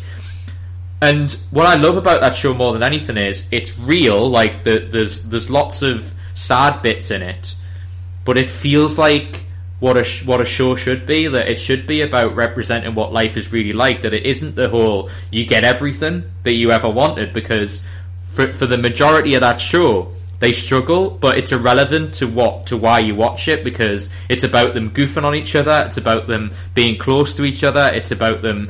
It's about the friendship circle they have around them and. Yeah, I, I would say out of all the sort of English shows, I'm like influenced by that one the most because um, I don't want to like dismiss the serious things. So there's going to be like crime bits in this series as well. There's going to be like, um, you know, I'm not going to. It's not going to be a laugh a minute type thing, and um, because I think that's important. Is that you know, you because that's unrealistic to be like a, you know, if I go out with my best friends in a pub and I don't know what it's like for you, but I sit if you sit there, you don't go ha ha ha like every no. two every two minutes. There's there's moments where it's a bit quiet and awkward yeah. But depending on what friend it is, like I have you, to other people, it would be awkward. But I, I don't know about you with sort of your older friends or maybe your, with your boyfriend is that when you sometimes have a lull in the conversation, you, you like that feeling because you feel like sort of secure. You feel like you don't have to talk all the time. Like I love that feeling with my my older friends. That I'm like I don't have to be the life and soul of the party. They yeah, they I, can let the me sit worst, there. Worst thing about the world is when you have to meet new people hmm in Oh, yeah, that yeah. you don't know. Yeah, Um, I, I think that was uh, so funny about the meetup. I thought you were going to bring that up. Yeah, Yeah. because uh, every you could just sense this um, awkward thing because the music was so loud, no one could talk to each other. Yeah, yeah. Everyone is like geeky types that that would rather sit down in a quiet place and have a conversation and. Um, Yeah, that just I think that was just the unfortunate aspect of we Yeah. picked a venue that we weren't aware was going to be. I was just, I've never like I, as someone who lives in England, I've never heard a club have a music that loud for that type of setup. It was not like a nightclub or anything. And basically, no, it was just like a pub. yeah, and it was just super super loud. And Yeah. we, yeah, and we just it, you're right. Like we just couldn't. You know, I remember trying to sort of talk to you, and and we talked a tiny bit. Um, Yeah, we actually talked more on the street outside. yeah, because we were like, finally we can talk to each other. But it was like then the night sort of like over, and Yeah. uh, it was like yeah, it was just a, it was a little dis- it was it was disappointing in that aspect, but it was just really nice to meet everybody. So I, I never really Well, I took it in meeting a everybody. I Yeah. I thought it was awesome to uh, to see people in person yeah. after chatting with people for so long. Mm. No, it was Uh, really cool, and And both Anna's uh, community, the Geek Fleet, and uh, Team Human, awesome people. No, no, it was really co- yeah, no, it was really cool. It's like um, and uh, it's just it it it's again like we we touched on right at the beginning. I wouldn't have the you know I, I never would have met you through that. I know you know, for without you know it it what I love about it is that. The individual projects that we work on are, is what leads us to each other, and Yeah. that's what I love about. That's what I love about, like you said, that you were describing. What's great about the internet is that that is really in a in a in a way what what That- links everyone together. should just get out there. If Mm. you have something you're passionate about, and I, I mean, I understand um, how hard it can be because when I was younger, I was a lot more self-conscious, self-conscious about my drawings, hmm and it, it felt really personal if anyone commented them, and I, it would have been hard for me. Yeah. But um, get it out there because yes, you might get a few harsh comments, but you're going to meet some people who like what you do, who are Mhm. interested in the same things. Maybe you're going to find someone who can teach you something, or someone you can teach. Um, there's like this uh, wide world full of great people. Just avoid the Mm. trolls. Yeah, exactly. And um, as you as you say, if you keep doing something, eventually the people you'll want to they'll want the, that you'll want to come to You, you. you'll run into the right yeah, eventually, You're yeah. gonna be uh, somehow. You're gonna end up the same places. hmm It's one of the things that when I did the hundredth episode for this is that it made me realize that because it's whenever you're involved in, some, especially something that like you know with this that I do weekly, is that you, you find it very difficult to reminisce about things. Is, and mm. and when I did do that for the hundredth episode, I realized like the amount, the sheer amount of people I have met through doing this. And and how much I like, you know, I like I like them, I like them as well. Like it's not just a, like I've met people who I can like sort of do the whole, oh, I know this person because I don't really, I'm not really a person that does that. I mean, people who I legitimately like, you know, would would send an email to or, or tweet to or direct message or something, and would see them at a convention and would be happy to see them.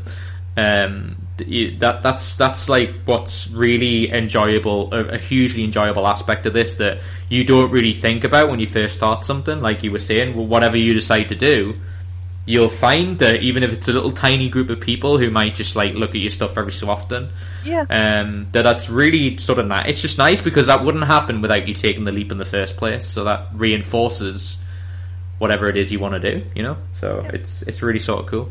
So so in terms of uh, in terms of like when you you know obviously you obviously drew a lot and with tailoring and stuff. Like when did sort of you said that you had a period of time when you didn't draw. Yeah. Like eight years or something, and uh, you sort of touched on why uh, for various other things. What led you to to to get back into it? Um, Was it the Felicia? Was it Felicia? it was part of the Felicia thing, and Mhm. and then I suddenly figured out that it was like there was this part of me that was extremely important for me for so many years, and because I had to be such an adult all of a sudden. yeah, the responsible it, it, nature of things. Yeah, it, it, kind of just drifted away from it, mm-hmm. and um, and and the minute I sat down and started drawing again, it was like, oh, this is awesome. And, yeah. and the amazing thing was that even though I haven't been practicing for those eight years, it's like your eyes keep on seeing and your mind keeps on learning. So when I sat down and drew after eight years, it was bloody better than I did eight years earlier. Yeah, that's so fascinating. It's just um, I, I, want to say a quick. St- I want to tell you a quick story about that. About about you, something you reminded me of as you were talking earlier. But um, I just wanted to say in regards to my music is that um, when I got unfortunately not very well couple of years ago and was in hospital for a few months. Um, I broke my guitar like the month before that, and then I was like sort of trying to find my own place and everything. So I just never got around to fixing my guitar. And obviously, I've done the the the, the theme music for this, uh, for the for the series for the series, and and and, I, and I, I was just doing my own music privately, and and I'm when I got my guitar fixed, so it was like I went through like a I'd say just over a year of not playing, and I played guitar since I was 15 I'm now 27, so you know, 12 years. Um, so it, it feel you know you know the the thing that musicians say where it's like you feel like it's a third arm that it's like another part of your body. And when I first sort of picked it up, and I was like really worried that I'd like had spent too long not not playing, and oh. uh, and and was like, am I ever gonna like, am I gonna because when I played all the time, I could pick up something. But but it's funny when you play. You could, there is a thing. I do generally believe there's a thing is playing too much because I would play so much that I I got used to get frustrated that things were coming to me. But part of the process is realizing that's not how it works. You have um, to get bored in between. Yes, you have to actually and switch off, switch off from it. Like if you just spend your whole time thinking about it, um, you'll think in such a sort of narrow way. Yeah. Um, you get very focused. Yeah, and you, it, it just becomes too too much really. So that, in a way, it's going to sound crazy to say, but maybe that year did me did me some good. In, that aspect of the when I honestly uh, just to, to say because I've never said this on the podcast before, but when I when I actually picked up the guitar after which was only about a month and a half ago, I'd say when I picked it up, I it was really emotional. It, it was really yeah. emotional because um, I just started playing, and um, within like two days, uh, I was picking up a guitar and was coming up with like tunes in my head, which is often what I used to do. Um, and wrote wrote like a, a song which became the hundredth episode song really super fast because it was like I guess a year in the making of that. I, I obviously had something to say during that period of time, and and I wrote a song I was really really proud of, and and it didn't really you know one of them songs that don't require much work it like it's finished it's finished when it happens like what is that is that the case is that the case for drawing i i would say that yeah the the way you describe it with the guitar picking it up after a year it's like um well, that's why it reminded me. It sounded the same. What you were saying, Harry Potter people out here. Harry Potter, this yeah. Is, this is like a wizard or a witch that's been without their wand. Mm-hmm and haven't been able to do magic. Yeah. No, and they've been forced to be muggles for a while and live the muggle way. I like that you're continuing the metaphor, like. and uh, then. To live, and she lives with the Dudleys. Uh, yeah, and then suddenly it's like you see this gleam out of the corner of your eye, mm. and you see this wand lying around, and you're like, "Oh my God! There's this entire world mm. of people mm-hmm. like me but I need this one. Mm, no, to, of course, yeah. To get out there and get mm. in touch with them. So uh, yeah, there's definitely a lot of emotion involved in doing creative stuff. Do you ever like? Is there anything that you ever like sort of gravitate towards that you prefer drawing, or are you are you are you someone who just lets your imagination take if, over? If I don't know what to draw, I'll start out by drawing eyes. Okay. I'm extremely fascinated by the expression in eyes. Mm. Um, the gateways to a person's soul. Yeah, and, and uh, a slight angle of the corner of the eye can, or the brow, the way mm-hmm. they, it, it will convey some emotion, and I can fill like twenty pages with just eyes, and then suddenly one pair of those eyes looks interesting. Mm-hmm. and then that becomes a drawing. Ah, that's interesting. So you look at how you've drawn an eye and then decipher like a character based on yeah, the way it, you've done the not eye. a lot of uh, pre-planning. Uh, I mean, th- there's pre-planning when I do stuff like at the moment where I'm doing these uh, Dungeons and Dragons characters hmm um, for Cowpeelers, uh, Valor's Call, because I know this has Pretty to be an elf, this has to be a halfling, and and I know Mhm. something about the characters, or like drawing a portrait of you is like, well, I know what's expected, and then my mind works in one way. hmm When I just sit down and do my own stuff, it's like it, it develops. It's like um, it's like writing a song. hmm I, I always ask this. Sorry, I just want to say I always ask this out of like with writers because we've had like authors on and novelists and stuff.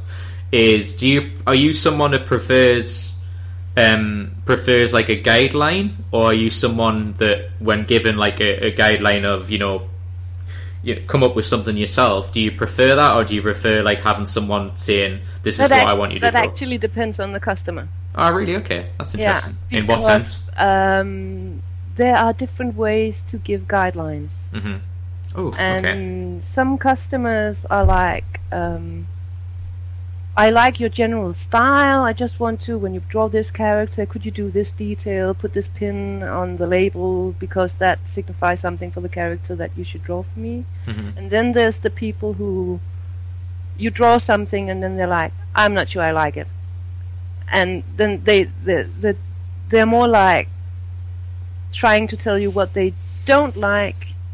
rather than like correcting it Yeah, exactly. hmm And and that's really Oh, hard to work with people like that. I, I, oh, I know exactly what. Yeah, Yeah. just made me think of all the people that I've had to deal with in that sense. it was the same thing when I was a tailor. Mm. I, I had uh, customers where I had to say you have to go to another tailor hmm because uh, I can't help you. hmm Oh, I, I, I don't blame you for having that appro- like a- attitude to that because it's that that to them the, the them doing that in that way is they have that's an attitude they're putting on like It, it's because they have an expectation Mm. that goes beyond the abilities of the craft, yes and I can't help people with that. hmm But it's not just that. I just I think it's people who aren't prepared to problem solve. And again, it's you're right. It is the, there is an expectation aspect to it, but I think it's also that they have this feeling of that, and it drives. It, it really annoys me when people have this thing because it's almost like they haven't been shown what real life is like, or they haven't took enough risk to realize that if they when you take the risk of of giving your giving your idea to someone else or or whatever it may be, it's not going to come It- out the way no, you want it. to. it's going to. change because this is another person, Yeah, and so unless you can very precisely tell me what you want, Mhm. so I know what I'm working with. Mhm. If if you if you either do that or you tell me do something and then whatever you want and then you can comment on it and then we can talk about it and develop something. You you don't just um you you don't just it, it's like not letting the chef prepare you a new meal if you didn't like the first one. Hmm Yeah, I'll go on like um, uh, I don't know. Yeah, to use that analogy, it's a bit like asking for, for some sort of pasta and or and they put onions in, and you say afterwards, "Oh, I don't like onions" or something. Yeah. It's like, well, why don't you tell them beforehand? It's like, yeah exactly it uh, said in the menu that there was going to be onions Yeah, yeah. say you didn't want the onions Yeah, yeah. Um, Um, it, it, it's it's really again. Uh, I think it's it's also like an an element of that they are not. Sh- they probably most people in that scenario are not sure what idea they actually want themselves as well. So it's a little bit of a, they're unsure of themselves. So they say they sort of the, the the other side of the coin could be that they go to someone like yourself who's talented in it and say deal with it because I would say you know I know I didn't give you much of a brief but it's the reason I the, the reason I'm like that is for a lot of stuff like that is because I don't feel it's respectful of me to say I want something done a certain way if I don't know myself like um because stuff like that I don't um because I, I do have like a, a, good varied ability in certain things, but with drawing, um, I usually am quite good at visualizing things, but with but um, but there's certain times, you know, if I, I'll, I'll admit if you know, like um, for example, the thing that's been driving me crazy through this process is the logo for the series. Um, uh, for the whole time this has been in pre-production, I couldn't figure, I couldn't visualize an image whatsoever of what I think looking forward to failure should look like as a logo. Um, so that's why I got one of my friends on board, who's a graphic designer, to say he has the script, he has the synopsis, he has what it's called. Um, draw me like you know, come up with like twenty different versions if you want, but I just I need to have something as a starting block to get my brain yeah. going. Um, so you use your own imagination, and then I'll sort of okay based on what you draw. Um, and then I finally, a, a couple of a, couple, a few days ago, came up with something that I was like, oh, I've came up with sort of an idea. But again, I, I wouldn't draw it because it would not look anything like what's in my head. So I'm like, you do it, and it never does. Yeah, it never does. No, of course, and that you know, I, to be honest with you, I had no idea what you were going to send me, and you probably did had no idea what you were going to draw. Um, but I, I'm very thankful that you sort of remembered that I said about the Catwoman thing. Um, because I particularly love the the the, the coloured um, the coloured Catwoman stuff. I'm sort of looking at them now. Uh, I don't really want to. Sh- I'll, I'll, not show them on um, on camera because obviously they'll. I want to reveal them when the series comes out, but. Um, but no, I really, I, re- I really appreciated that you did that. But yeah, it's just, it was more to showcase that, uh, you know, the, I guess the one brief, just for context to people listening, is that I said to, um, I said to Katharina that um, I really wanted to just have a portfolio of Chloe's work because she would have went through university doing a bunch of things. So I just wanted a bunch of like you know because a lot of artists, I'm sure you'll nod your head when I say this, that having lived with people who have who are who draws that you know they've always got papers lying around of, of sketches and stuff and. You, know, you, need sim- so, you need something in the background because um, if I look at my desk right now, I've got like a sketch pad, some loose paper, mm-hmm. crayons. I mean, there's always something so you can. Well, we had I had this idea of, um, uh, and we might even use one of your examples or something. Is that you know um, what do you call the? Um, I always forget the name of this, and I had a girlfriend. My last girlfriend, I actually bought one for her. What are the um, the wooden things that they put you put uh, canvas on? Um, that art for artists, you know, they, they you put oh, like a. Uh, it's like one of the, the triangle things. I can't remember the name. I can't remember what they're called. Yeah, I can't remember what they're called in English. Yeah, oh god, I, I, I, can never remember what they're called. But anyway, you, you know at least yeah, it sounds like you know what I'm on about. But yeah, yeah. we had one of these. They had what we we had the idea we were going to buy one of them and put a like a canvas or something in front of them, or just or just have a, a, a like a clip like a like a clipboard um, with you know foldy paper thing. Um, and have one of the scenes in episode one where I come back to the apartment that we're in now, which is where would be filming it, and that Chloe would be drawn. Just just just and we'd pretend obviously obviously the uh, Tanya who's playing Chloe would just pretend but we had this idea of like because there's a window so we thought like she'd be looking out the window and sort of just drawing drawing like letting our imagination run wild. I, um, I actually did some stuff in a very sketchy line so she can draw sketchy on top of it. Oh yeah I saw that. Yeah that you did some like beginning ideas. I'm sure I'm sure like we'll we'll we'll like use um, yeah, we'll we'll come up with something to add to them. Yeah, like I, I like the idea of you drew like a was it like meant to be like a mirror?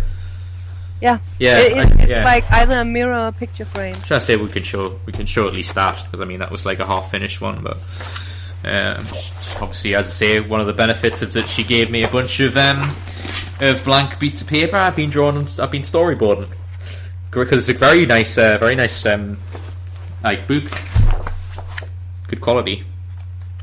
Uh, yeah, I saw like you went sort of back to stencil, did some did some color ones. Oh yeah, the, you know, uh, another thing I should say, you know, the printed the printed one that I, I requested that you said, oh, I have a that that that was like really good quality. I was very surprised.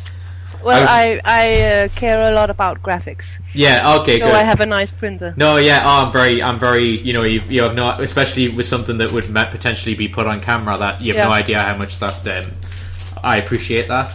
Um, I will. I'll tell you what. We'll show. We'll show that because this probably won't be used for a while. So, um, so yeah, just the benefit of when we do put this video version out is that yeah, this is what um, Katerina sent me is one of our examples, which is I think you showed me really early on, wasn't it? One of the examples, and I was like, yeah, I'd love to have that. It's really cool. Um, like, I, like to use this as an example, just for people, because obviously we can showcase your work. Then that's an example. Is like what in but like to use this one as a as an example for this question is what what what do you sort of first think of when when this sort of when, when do you remember drawing this and what you thinking yeah I remember drawing that what were you thinking um, at the time um, actually, it's more. that made me sound like I was a, a therapist. What were you no, thinking no, at the time? because she is mad. Look at what she draws. Sorry. That that one is from an unfinished project that Sorry, I I'll, started I'll, out I'll way back in my twenties. Um, it was an idea for a graphic novel called Disillustrated. Oh, interesting. Yeah, it does uh, have a graphic novel look to it. Yeah. Yeah. Mm. So so um, this is like the main character, mm. and the plants are doubt because uh, people sow doubts about you. Ah, ah this, uh, Shakespeare, the yeah. seed of doubt. Exactly. Uh, so this is what doubt grows into, and what you have to fight when you have a visual mind. So uh, it, it's like showing some of the struggles uh, when you have a really really bad day and you you uh, so, you know imposter syndrome. Mm-hmm. It, it's a picture of how you feel when uh, your doubts assault you. Mm-hmm. Yeah, because you were saying, I mean, it was it was very fascinating to hear, and I, have I've had other artists on the on the podcast before.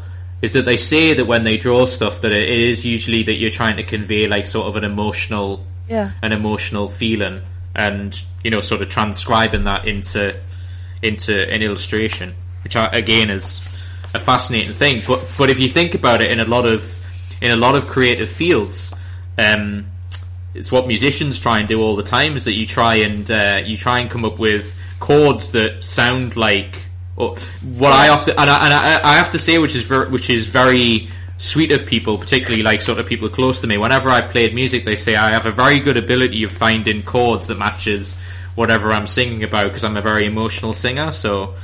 Um, it's something that people have said that I'm a much better. Well, it makes me sound like I'm rubbish recording, but I'm like I always feel uncomfortable recording my music. Whereas if anyone's heard me live, they're like it's it's like the live feeling that I convey when I'm playing because I really like it. Really matters to me. Because um, I obviously think when you record, it never feels quite real because you're like it's it's mani- it's a manipulated form of playing it. Whereas if you just mm. pick up a guitar, like if I picked up a guitar now and started playing, it's like it's unrehearsed and I'm just going to play for the sake of it. So.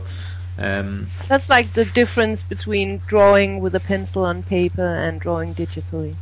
Oh, that's is that really true? Okay. Yeah. That was actually something I was going to ask you about because I like drawing digitally, but mm. it's a totally different um, way I work with it. Mm-hmm. It's because it's. Is it because? I mean, it, it's it's probably a very obvious question, but is it because obviously, like, is, is there's probably an element of it doesn't necessarily feel like you're drawn digitally. Whereas no, it's actually because uh, when you draw with a pencil and paper, you only have a certain amount of tries to get it right, and then the paper is going to yeah. be destroyed by your eraser. Yeah, yeah. So uh, when you draw digitally, I know that feeling. You can just and, and one more thing, I can, when I draw on paper, this is a fixed format. Mm-hmm. When I draw digitally, I can just zoom in. Mm-hmm. So, so I can do insane details that I wouldn't be able to do. That's a uh, yeah, that's a good point. Yeah, yeah, you can multi-layer. Yeah, I know what you mean. Um, in terms of like, if people are listening to this and are like, "Oh, I've got a, I've got this project and want to, want an artist for such and such," like, are you are you like willing to try anything? If someone like listens to this and goes, "Oh, this sounds cool," and obviously, or maybe looked at like your pictures or went on Flickr and went, would peop- would you encourage people to to contact you, or is it something? I usually say to people, um, try writing to me what it is about, mm-hmm. um, so I can get a feel uh, about the project. Uh, either that, or I have to talk to people ah, because ah, there, there it is um, like uh, the one I'm doing now with the Dungeons and Dragons characters, mm-hmm. it was Cowpeeler who wrote me uh, and said, uh, "I really like the stuff you've been posting, and uh, we were wondering if you'd do this." And then I watched some of the videos uh, mm-hmm. from when they were playing to get a feel of the people in the group. Yeah. Um, because I have to feel something for it. And I mean, if it's something about Dungeons and, and Dragons, please ask. I love Dungeons and Dragons. I, I, mean, drawing dragons is awesome. Mm-hmm. And um, if it's uh, if it's just will you draw my little baby? Well, unless I can draw the Enterprise or something else in the background, that's not really interesting to me. Yeah, and as you said, which I I, re- I resonated with you because you know it's something that you, you, especially you know someone like me who runs a business is that you you do you have to occasionally do stuff to make ends meet to continue yeah. what you do as a passion because you know most businesses fold after three years or, or they you know if they if they are still around after three years you know struggle to make money um, or, or, break even most of the time. So you have to try and make ends meet ends meet in other areas. And uh, there's something that you said earlier which was fascinating which made made sense to me. If you find other ways of paying your bills and making the money you need to, to live your life when yeah. it comes to doing passion stuff it gives you a very good position to go well, I'll just work on things that I want to work on rather than the horrible thing that freelance designers yeah, do, where they have to take work that they don't want to do. Is horrible. Yeah, because they I take whatever they can. I yeah. young. I did that when I was young. I'm not doing that again. Mm-hmm. Um, oh, I've, I, I, like majority of my oldest friends or like web designers or graphic designers and just the the hot, one of the reasons that I'm glad I'm not in like full time employment is that whenever I speak to them and they're working on a project they absolutely hate um, it's just so demoralizing for them and um, it also bleeds into their life where they can be occasionally unpleasant because they're yeah, just they're I, negative I, about everything. The job I have now is uh, carefully chosen to uh, not be something I'll be too um, it, it's not something I'm really excited about. Mm-hmm. It's something I like doing and mm-hmm. don't mind doing. Yeah. I have a bad day because someone has to do it, and it's uh, it's a steady thing to do. Mm-hmm. But it it's if it if it had been a job about my passion, then on a bad day, I would have hated doing it. Mm-hmm. Be- because uh, the things that comes out when I'm not in the mind for drawing is not really that good. Mm-hmm. Um, Inter- how how interesting. It's it's uh, it's it's funny you say that because whenever someone sort of asks me about you know doing something that's a passion and pursuing it and and you know when it becomes your part of your business part of a business model it's something you have to spend all your time thinking about and yeah. and it's something that I try, you know, it's a, it's a, it, again, I'm not very good at this in my personal life, if I'm being honest with you. Um, is that I, I try every now and again to just spend a tiny bit of time, uh, not, um, focusing on it, even if it's just like a couple of hours a day or something, where I just, I will, I will, like you said about just, you know, it's always nice to just stare at a lake or stare at the sky and, yeah. and not sort of thinking about things that, um, and I, am getting much better at it, and I think the experience of life as in just getting older Age, really helps you. Get, getting um, older helps. Yeah. I was so frustrated when I was younger. Mm. I would, if there's often that question, would you want to be 16 or 26 again? No, I'm going to turn 42 this year and I'm loving it. Oh, good for you. Um, yeah, I was. I. It's funny because I always sort of, and I guess that's a good a good example of of what you just said every sort of year I get older, I go, yeah, yeah. If I got asked that question of what age would I be, I'd be the year I am now. And yeah. every year I get older, it's the, it's the next year. I go, oh, I'll, I'll, I'll happily be 28. Whereas I would have said 27 last year. It's like so. I'm hoping that I'm going to continue that trend of because. I, I run into this thing uh, sometimes, or ra- rather often, actually, mm-hmm. on the internet when people talk about age, and I mention my age, and it's like, no, no, you're really just 29 or 39. And I'm like, hell, I'm not. I'm 42 and I've got the experience that follows the age of 42. Mm-hmm. I'm not a girl, I'm a woman. Mm-hmm. No, exactly, yeah, and two very different things. It would, it, it, is it, it, again? This is something you would not, we, I would not reveal, or you would probably reveal if if it was you growing up. But growing up, I used to always say, and it used to make my siblings like go, "Why?" Because of I guess what they were going through at the time. But I always felt old and I always want yeah. I always wanted to be old. Um, Everybody said I was the youngest eighty-year-old they ever met. Yeah, yeah, it's it's that's that's that's why I, I asked I, I said that because I had a feeling it was the same for you. Is that um that sort of it, that that sort of seemed to be the implication is that yeah when I was sort of like fifteen and you know I, I grew a be- I got a beard really really really early as well Um, and but no, I just I always felt like mature. I I never was really mature in the sense of that.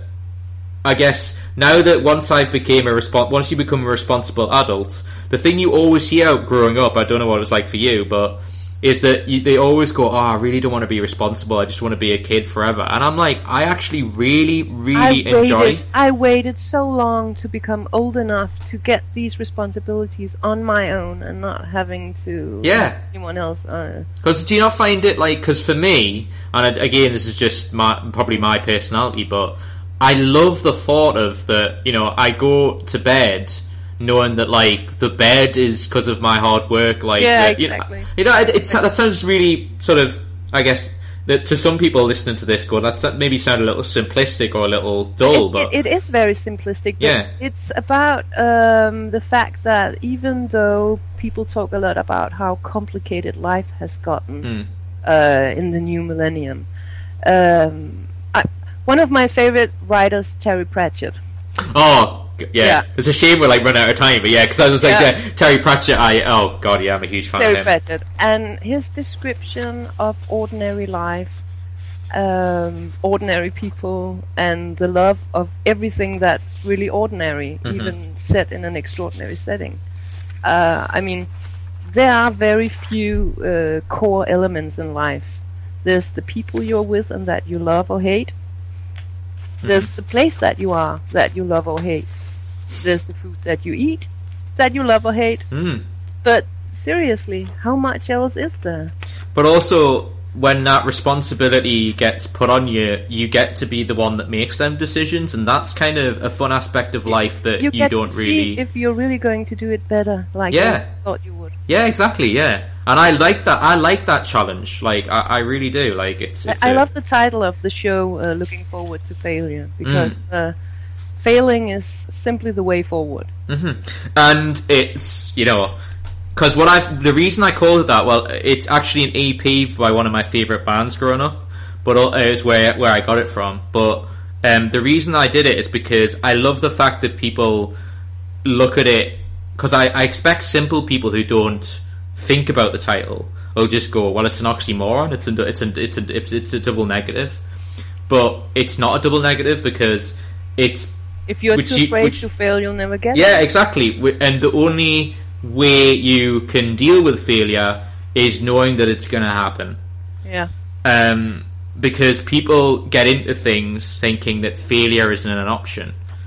When it is like uh, there's a MMA fighter who I I, I love the way he uh, it's kind of uh, in a way I'm sort of paraphrasing uh, an interview I saw him do where he was talking about being an MMA fighter and combat sports where he was saying I always say to fight fight. It always annoys me when I get fighters, young fighters, coming to me saying, "Oh, um, failure isn't an option." He's like, "Failure is always an option. In fact, it is a more constant option than any other option out there.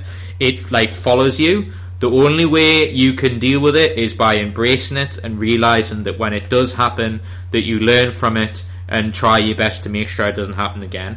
Failure is a, failure is a motivation. Yeah, Exactly, yeah. The motivation is to not. Yeah, exactly, because all aspects of the web series I'm working on is that I'm saying to people, look, um, we don't need to have the attitude of we're going to make the best thing in the world.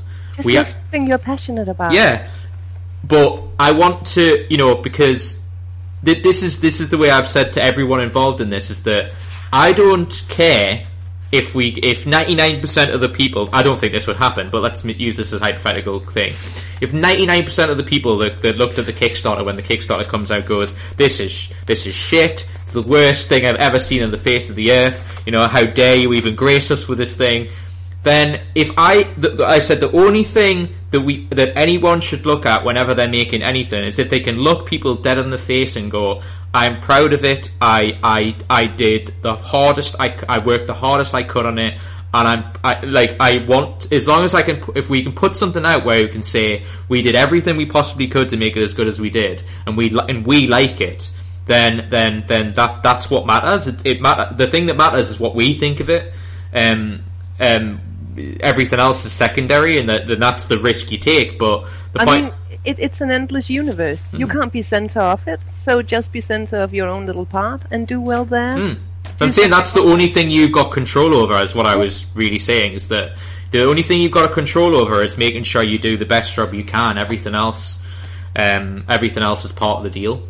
Um, so yeah, I'm glad. Thank you for saying that because um, I, I, it's something that because you know, um, in again in main in main TV media when when I was at university, one of the things they teach you in media whenever you do media studies or something is they say that you should never put a negative word in a title. Um, which is why I did that because I'm like, yes, you can. of course you can. Of course you can. Yeah. Um, you know, because yeah, so if someone if you put failure in the thing, and um, people always would say, oh, it's a connotation of a negative thing, which means they won't watch it because it has the word failure in it, which is like ridiculous. To me, I would say if I saw a series that had the word failure in it, I'm going, oh, that's interesting. Like they're, they're actually dealing about the actual dreaded thing, failure. Um, but yeah, so I just wanted to say because we touched on this earlier, and I was trying to find it aimlessly, is that that was the uh, the mirror thing that uh, I said that um, she drew, which we're going to probably fill something with. You know, it had a very. It reminded me of like Cinderella or something. Um, had the sort of Cinderella. Was it, was it Cinderella or was it um, um Snow it White? Snow, Snow White. White. Sorry, Snow Yeah. White. Yes. Yeah. Um, me, I, I can't believe I got that wrong. Um, but yeah, um, the final thing I wanted to ask you because I know you have to go is um, is is because yeah, I, I, I was I was going to wrap this up about half an hour ago, and then we got talking about something really much more fun. Um, is obviously huge thank you for being involved in the series. Um, I say we, we touched on it much m- more than enough. Um, is I just wanted to ask you because um, your cat actually is lying lying to the to the One of- right to one your of right. Yeah, one of your cats. There was several. There's a couple who went past. Um, I guess the thing I wanted to end on, and this is like the only set question I had in mind when I want and I asked you on, is that um, why Tony Cat? Well, it started out because it's uh, my first name and the first three letters of my second name, Tony Mhm. Cat. Ah, Okay. Uh, but then it somehow just fit. Um, my parents chose one name, I chose this one, and I've actually been Tony Cat for longer than I've known my boyfriend. Oh, And cool. 12 years.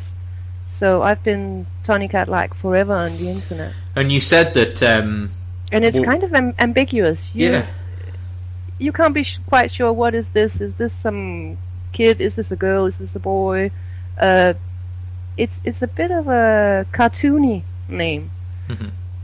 And uh, hey, who don't want to be a cartoon character? Exactly, yeah, and it's like a sort, you know, you could be like a superhero, you know, something like that, and um, and but also it's just it's always it's always really cool to have like an alias, and that's Yeah. kind of really what it is. Um, you know, and and, it's it's like the identity of the artistic side of me. yeah, because um, uh, is it fair is it fair to say that cat's like a, a running theme for you to some degree? Yeah, I, I could Um, say that. yeah. Cat's a lot of a theme.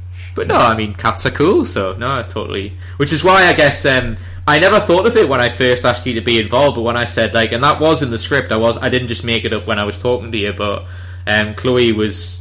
I, I, that was in one of the very early drafts of that Yeah. she thought Catwoman was misrepresented, and the reason I wrote that at the time was because it was um, I just was reminded of the the Catwoman f- film, which is like one of the worst films I've ever seen, Yeah. uh, and, And that's so sad because she's a cool character. yeah, exactly, and that was that was why I wrote it that way because I was thinking if someone fema- if- female characters Yeah. are often underplayed to kind of uh, position the male hero. yeah, exactly, yeah, and they're always portrayed the way a male would want them to be Yeah. seen, rather than they're what a often, They're woman. often a lot more sexualized than Mm. females see themselves. I mean, but yeah, that, I mean, that, like the cat Catwoman, it wasn't just. I mean, that was obvious. That's what they were trying to do, but it was just such a poorly made film in general that um, it, it's quite rightly one of the worst films ever made.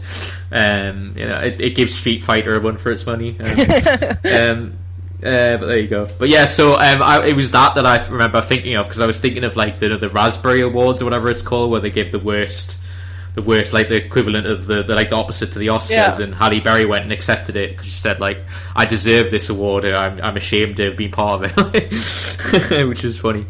But yeah, so Ryan, the- Ryan Reynolds could go there for Green Lantern. yes, that's true. But I mean, he's in De- he's Deadpool now, isn't he? He's So- Deadpool. That's awesome. Um, I so love yeah. that movie. So yeah, there you go. Um, yeah, I'm sure there's other stuff, but I mean, yeah, I'm sure we'll. I'll, I'll have you. You're welcome on again. We'll talk about some other stuff, and obviously, and if the series gets made, we'll be obviously asking you for your services again. So, Oh, feel free. Um, so yeah, thank you so much for doing that. It was really nice of you. Um, and uh, like I say, I was impressed. So um, you know, obviously keep doing it. But it sounds like well, I, it, it, it's what's nice about that is I usually say that to people who are doing it as a job, but for you, it's just a passion. So you're going to do it regardless of me saying that, which is nice. Um, so yeah, just in terms of that thing you said you were doing the dungeon keeper thing for, what was that? Can you just say where that where that was again, just so people can? Um, and do you know when that's coming out, or are they using are they using your pictures already, or? Um, I'm not sure when the pictures are coming on. Uh, Mhm. it's Team Awesome Face on Twitch. Ah, yes. Okay, Yes. I do know them. Yeah. Uh, and uh, they have this great cast of characters, and they have like 10 videos out on YouTube now. hmm Uh, Valor's Call is the name of the group. Okay. Um, Do they play like a role playing game? yeah, it's Dungeons and Dragons. Okay. It's Dungeons. And do they just film them playing it, basically?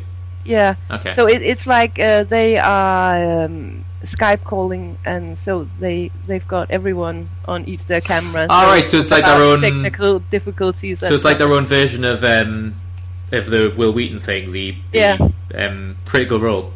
so. Um, I've been, I, you know what it is. I am ashamed that I'm, re- I, I like, I never, I was excited when they were doing that. I've only just got round to, I've watched the first two episodes of that, and I, I'm, I really like it. So, I'm I'm um, obsessed with Dungeons and Dragons Mm. because it's it's a lifelong passion. And when they asked me to do their characters, I saw it as a really big compliment because it's um, as personal for them as it is for me.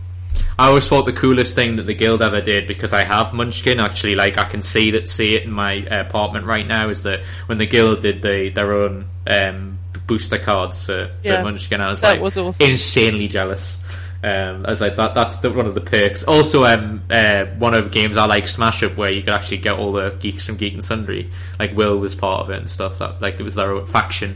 I But love that- tabletops. yeah. Uh, Yeah. I w- went uh, and supported every time there was an opportunity. To Yeah, I'm part of a, a, a, a fairly big, like the bit. I'd say probably say the biggest board game club in Newcastle. I don't know of another one. Um, and we celebrate tabletop every year. So um, I, I only have Settlers of Catan at the moment because I don't really have a lot of people to play with. Ah, it's such So, a uh, shame. If you were if you if you were here, you'd be welcome at our board game club, and I'm sure you would make a lot of friends. Um, but I, but to be honest, I don't have much either. Like a lot of the stuff that's on my bench right now behind my computer is um, I, uh, uh, some of them are stuff that I get given because I'm fortunate in that regard that people give me like prototypes of stuff or send me like um, you know for like uh, uh, I guess uh, pre-order st- like uh, uh, test test versions and stuff. Um, and the stuff that are my own games are just stuff that I got that um, I liked. I would love to have more of them, but because I'm part of a board game club and I met all my friends through that, I don't need to buy anymore. I don't need to buy any versions because I just they've got everything. Like I have a friend who's like as passionate as board games. He's got like 600 board games or something in his house. So like I'm going to his house actually today, actually later today, because it's like a regular thing every Thursday night, and um, you know it's like we don't need to go anywhere because like it's just he's like board game geek. he's like his own board game geek in his vault. Just goes in and goes, "What game would you like to play today?" And he's like, "Chances are, if I say a game that's fairly recent, you'll be like, yeah, I've got that,' and it's like in a wrapping paper or like nicely looked after because he's I very." like when I worked with kids in a youth club because there was every game there and there was always someone to play with. Oh yeah, That was awesome. I actually um, got a lot of praise for, and I'm actually I just actually was updating my LinkedIn while while um, waiting waiting to do this.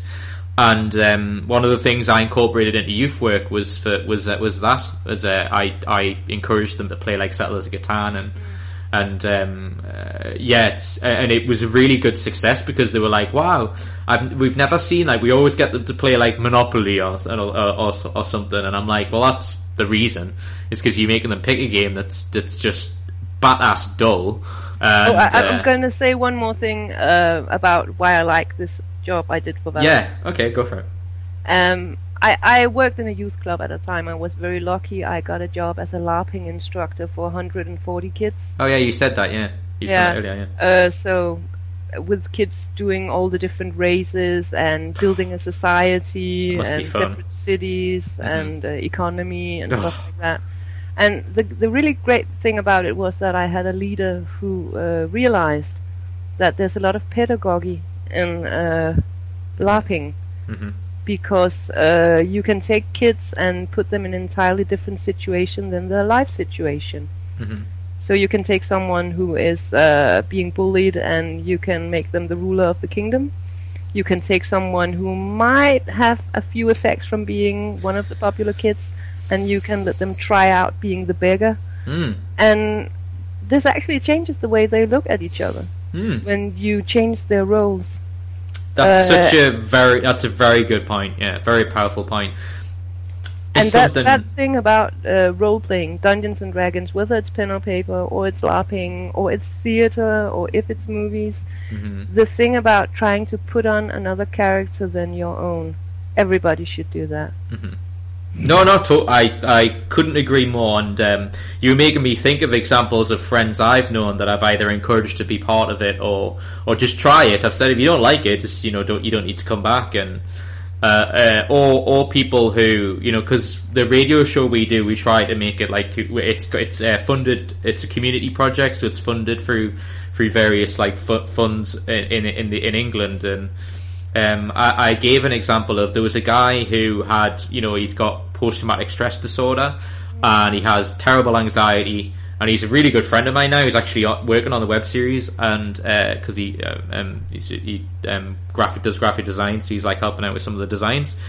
And and uh, I use him as an example whenever we talk about it in meetings, where I go, he if you listen to the first show he did around about a year ago he was like stuttering and he was really nervous and you could tell he was sort of petrified to, to, to try anything. And now he's sort of co-host with me because I've sort of very slowly you know I, am not I, I, told him I wasn't taking the, the credit for him but I was doing deliberate things through my training and everything just making sure I like didn't do too much too soon because you don't throw people in the deep end with stuff like that especially when they've got an actual disorder and uh, just slowly giving them more and more confidence to do things and just saying, you know, I would say to them like, okay, right, I'm gonna, you know, you, I'm, you, when I'm gonna do this, and and they're like, are you sure? I'm like, yeah, I think you can do it, and just giving them the the okay because. You know, I guess I'm fortunate that because of my experience and the amount of stuff that I do, people kind of look up to me in that regard. So I can kind of give them such. It's really nice to say, but I think I would say my advice to people listening to this: if you think if you want to give your word to people, don't give your word to everybody. Like, don't say everybody's good because it devalues what you it devalues your opinion. Um, so I never say anyone's good unless I mean it, which is why if people aren't on my podcast, it's because I, I either am not interested. Uh, well, it, it, it has to be something very very unique for me not to be interested in it. Um, but yeah, it's just because, like I gave her the example earlier, and I didn't name names. It's just that people need to be more respectful of how they ask to be on, um, uh, in a nice way. Um, and uh, it's not rocket science. It's just um, just be no, nice. Just be nice. Um, common. And Tony did. Uh, just to just to be honest with us too, Tony didn't even ask. I said like I, I wanted to know more about her. Um, obviously uh, we've been talking behind the scenes about being involved in the series, and I just was like, I want to know more about what you do and how you and being in, living in Denmark and everything. So I, I know more. What's cool about it when we have more conversations, I'm sure we will about the series, even just updating you on how it's going, is um, I'll be like, oh, I feel like I know you a little bit better, which is really, which is really, really awesome. So, so thanks for doing this. I know it's like, it, it, I know it's like a conventional like like I think it's fun. It's planned. my first podcast ever. Mm, oh, cool. Well, how did you uh, did you find it painless? I'm hoping you did. Oh, um, I, I, think it's very nice. It's like just having a conversation with a good friend. Mm. And I mean, I know from London that we would be able to talk to each other. Yes, I know. That's why it was a real sort of um, when we when we finally like when we were like talking in the laws and the music. and um, I was like, oh, I had a few. I was like, oh, that's a shame. I felt I could have really got on with her. And uh, and uh, I thought, yeah, that that was what was sort of disappointing, and and also like just I never really got the opportunity to talk to Anna because Anna was very very sweet with me, so. Um, Anna is really sweet, but she was so busy when she was in London. Yeah, I know. Yeah, I had no idea that was kind of what her what her plans were. But I mean, in fair, in fairness, I, I I was okay with that because um, it was that that that weekend we uh, we were there for five days. I was, I was going to bring that up with um I was going to bring that up with what you said about living in busy cities. I got next to no sleep there because of how loud London was, and I got sick on the Friday. Uh, the, the, like the, the Thursday and the Friday before the, the convention, I got really sick. Um, like just like unbelievably exhausted, like energy sapping sick. Not like you know sick, sick as in physically sick, but I just was like exhausted. That I felt like I hadn't slept uh, like slept in days, and I just spent a day in bed trying to sort of. I felt really bad to Wayne, who I brought with me. I was like. You'll have to do everything for it. Yes, it was a really hectic week weekend, so I, I don't. I'm not bothered that she said. That. I, I was not bothered that she had that. Um, that she was oh, busy because no, I, I was like, too everyone is. Uh, it was my first Comic Con ever as well, so I was. Oh like, really? I know. Oh. Yeah, I, have dreamt about going to a Comic Con since I was a teenager, and this is. Oh, that must have been really cool for you. Was it what you expected then? Uh, it was better. Oh, cool. It was better. I mean, it's like the biggest one. In Lo- it's the biggest commercialism about it, but yeah. I don't really care because yeah. I want to buy all the stuff. Yeah, well, I, I, I guess I, I, I know what you, I know what you're saying. I would just say if you went to conventions as often as I do, you start to really resent it. um, it it's like that with everything mm. because mm. there's this um, how full you are of anything. Mm-hmm. And uh, it, it's like uh, music festivals. Mm-hmm. Oh like, yeah, I know what you mean. Yeah, that's yeah. a good. That's a good point. Yeah, if you, you you're saying like if you go to music conventions all the time, like you'll eventually get to go to a convention and yeah. go, "I'm just sick of this. It's too." It's too, too much. much. It's the same thing all yeah. the time, and none of the bands sounds like it, everything sounds the same. And, I, am I'm, and I'm like 50 rows away from them, or probably be more. And yeah, like Glastonbury, I have no idea why people go there. Like it just sounds horrible to me. Um, the idea of like being in a mud infested pit and being like you know, spending a fortune going there and sleep, sleeping in tents. I, have been to three musical festivals in my oh, life, right. and two of them I've got sick enough that I had to go home. Oh God, yeah. So. Uh, I'm not really a I'm not really a germaphobe, but like that that, that I, makes I like me think music, that. But living in mm. an igloo tent for a week just isn't me anymore. I'd rather go LARPing. I, I, I couldn't agree more. And and also, if you're going to go to music, and I know that I'm like I'm an acoustic guy, but I always think go, go, going going into a bar like a hundred seater bar or something and listening to a, people playing like a jazz band playing or an acoustic performer or something to me is far more musically eh, musically fulfilling than than seeing a live band play because um, a lot of it, I'm sorry to say, I feel I, I, I'm I feel qualified to say this is that a lot of it is effects um, and it's not necessarily that they're great guitar players or anything. It's just that, that it's just a loud, very, very, very um, expensive form of technology that makes them sound amazing. Um, you, you, can do that fairly simply with ne- with very few with, with very you know you could probably do I'd say 15 lessons and sound fairly decent on an electric guitar with cert- if you added certain effects to it. Um, so yeah, it's it's so when you usually see an acoustic as I always find I always loved As it. As an artist, I would say it's like a lot of it is twenty-seven thousand versions of Bob Ross, and then once in a while there's someone with their own style. Yeah, yeah. It just get. I think it just gets harder and harder because again, the accessibility is that you're always sort of like. It's why, like, I mean, uh, it's why I never but see. You just keep on talking, don't we? Yeah, I'm sorry. Yeah, I know you. you said. Yeah, I know you said you had like a two and a half hour limit, so I really want to yeah. stop now, so you got some time. Is uh, yeah. So anyway, um, but I, I just I just wanted to end on saying um, it's why I always avoid with the web series saying to people I, I I'm not saying it's like hundred percent an original idea because I don't think any idea is. is. Um, so yeah, uh, which is always interesting. But I feel based because it's but I feel it's unique enough because it's going to be based in a place that not a lot of series are made here and. Um, no one ever had a main character that reminded me of me before. Oh, that's interesting. Well, I'm glad. I mean, um, uh, there's there's a great deal of thought gone into Chloe, and as um, when we advertised for auditions, like I said, she's really the heart of the show, and um, I enjoyed writing her the most because she was the most difficult to write for. Um, but I was aware of that, being that uh, I, the reason I say that is because she is she is so different to the first draft of of what she was because I I would was really aware and conscious of that when guys write for girls. It's what Chuck Lorre said about in Big Bang Theory whenever he writes female characters is if you can replace a female character with a plant, then you haven't got a very good female character. Um, you could replace them with a male character. You're probably doing okay. Mm, yeah, maybe, maybe. I mean, she has got a very sort of tomboy approach to her, but um, uh, she will show flashes of femin- femininity, but um, I don't know if you've read the script I sent you yet, but um, I've, I've, read the script. Oh, cool. Well, you, you I will not say will not say the um, uh, how how can we say this without revealing anything? Is the reveal that you're aware of at the end? Uh, in regards to Chloe's character, is something I did deliberately to reveal it in the pilot, so then we ignore it the rest of the time. Yeah. To make it not a big deal. Um, I guess as much as I can say without making it obvious, but um, but yeah. So um, that, I deliberately did it that way, and I guess the, the, the advantage I had is that I wrote the ten episodes first. That's going to be the, the season one because I like 10, 15 minutes web web episodes. Um, so when I came to write the pilot, going, I'm going to need a pilot for the Kickstarter. I knew where it was heading.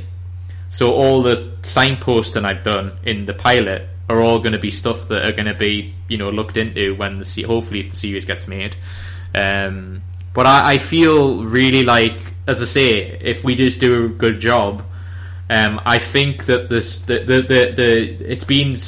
I'm not just saying this because I'm hugely grateful.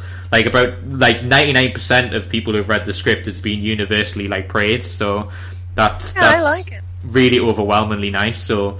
Um, if the script's good, it and we film it right, I don't. How can we can't really go wrong? uh, in terms of people being interested. The only thing then that we need to worry about is making sure enough people see it on the internet. But hopefully, through people like yourself who are kind enough to help promote it, it's that'll hopefully um, gain an audience. Um, that's the plan. We'll do our best.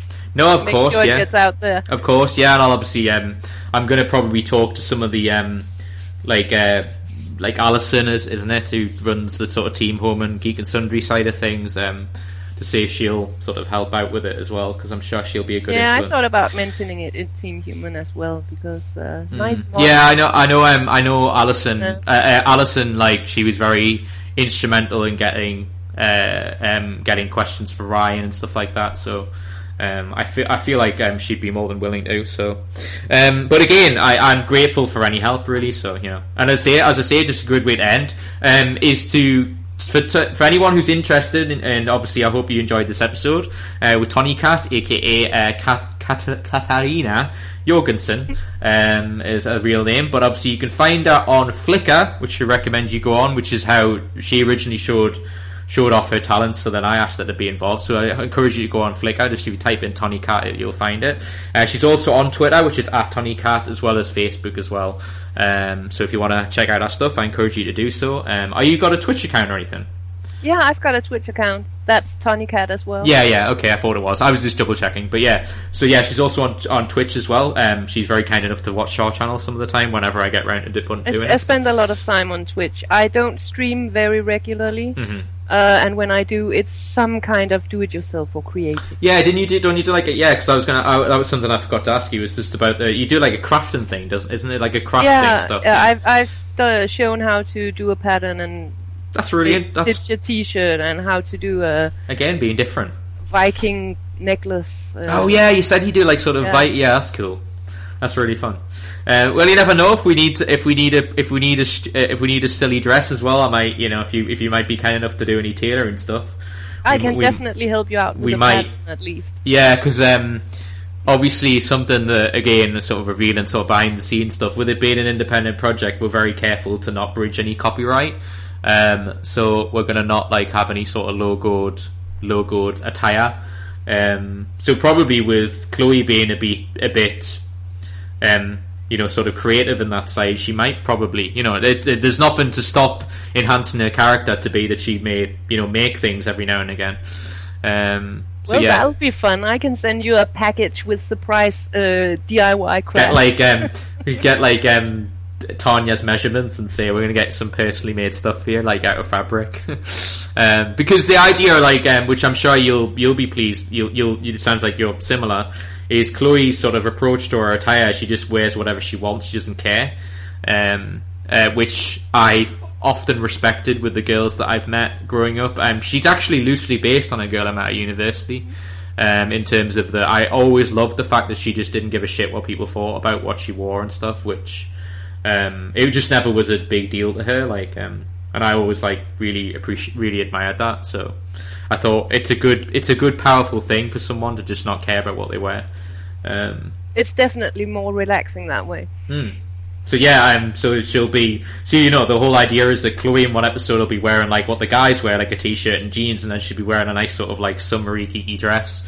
Um, and I just basically said to Tanya because she was like, "Oh, what do I bring to the audition? Like, what do I bring to the recording?" I'm like, "Just bring a whole wardrobe of different things, and we'll figure it out." Um, uh, but yeah, I'm excited. Um, but yeah, I'm doing rehearsals, so I hope it all goes well in a couple of days. Um, Got my fingers crossed for you. Yeah, it, it, it, well, I'll say honestly, I've prepped unbelievably well, so there you go.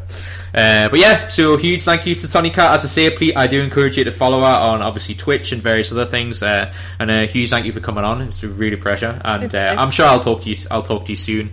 Uh, I'll update you about the series and whatnot. But yeah, huge thank you to huge thank you for being on. Um, yeah, that pretty much covers it for episode 106 of the podcast. If you're listening to this on iTunes and she's giving a wave, like we'll wave, yeah, we'll wave for the video version. And uh, yeah, so if you are listening to this on iTunes, please do us a huge favor and subscribe. And if you really want to do us a huge favor and you really like what we really like what we've done, if you want to leave a comment on iTunes uh, page as well, that would be very nice of you. Um, but to, to subscribe is more than enough. Um, you can also listen to this if you don't if you don't have if you're not on iTunes. Obviously, we put this on the web website, so you can listen to it through that. And uh, obviously, we're on Twitch and on Twitter on Twitter at geek underscore apocalypse. In terms of the series, I should mention um, LFTF series on on um, on Twitter. We've just started the account a couple of days ago, um, so if you want to follow that, you'll find out more about the series we just talked about. Um, but yeah, uh, that's it for episode 106. Hope you had a great time, and uh, I'll end the podcast like always end in the words of the great B movie robot Josh Crash and Burn, and we'll see you very soon for another edition of the Geek Ballers podcast. Thanks, guys. Bye. Feel free to say bye if you want. Bye. bye.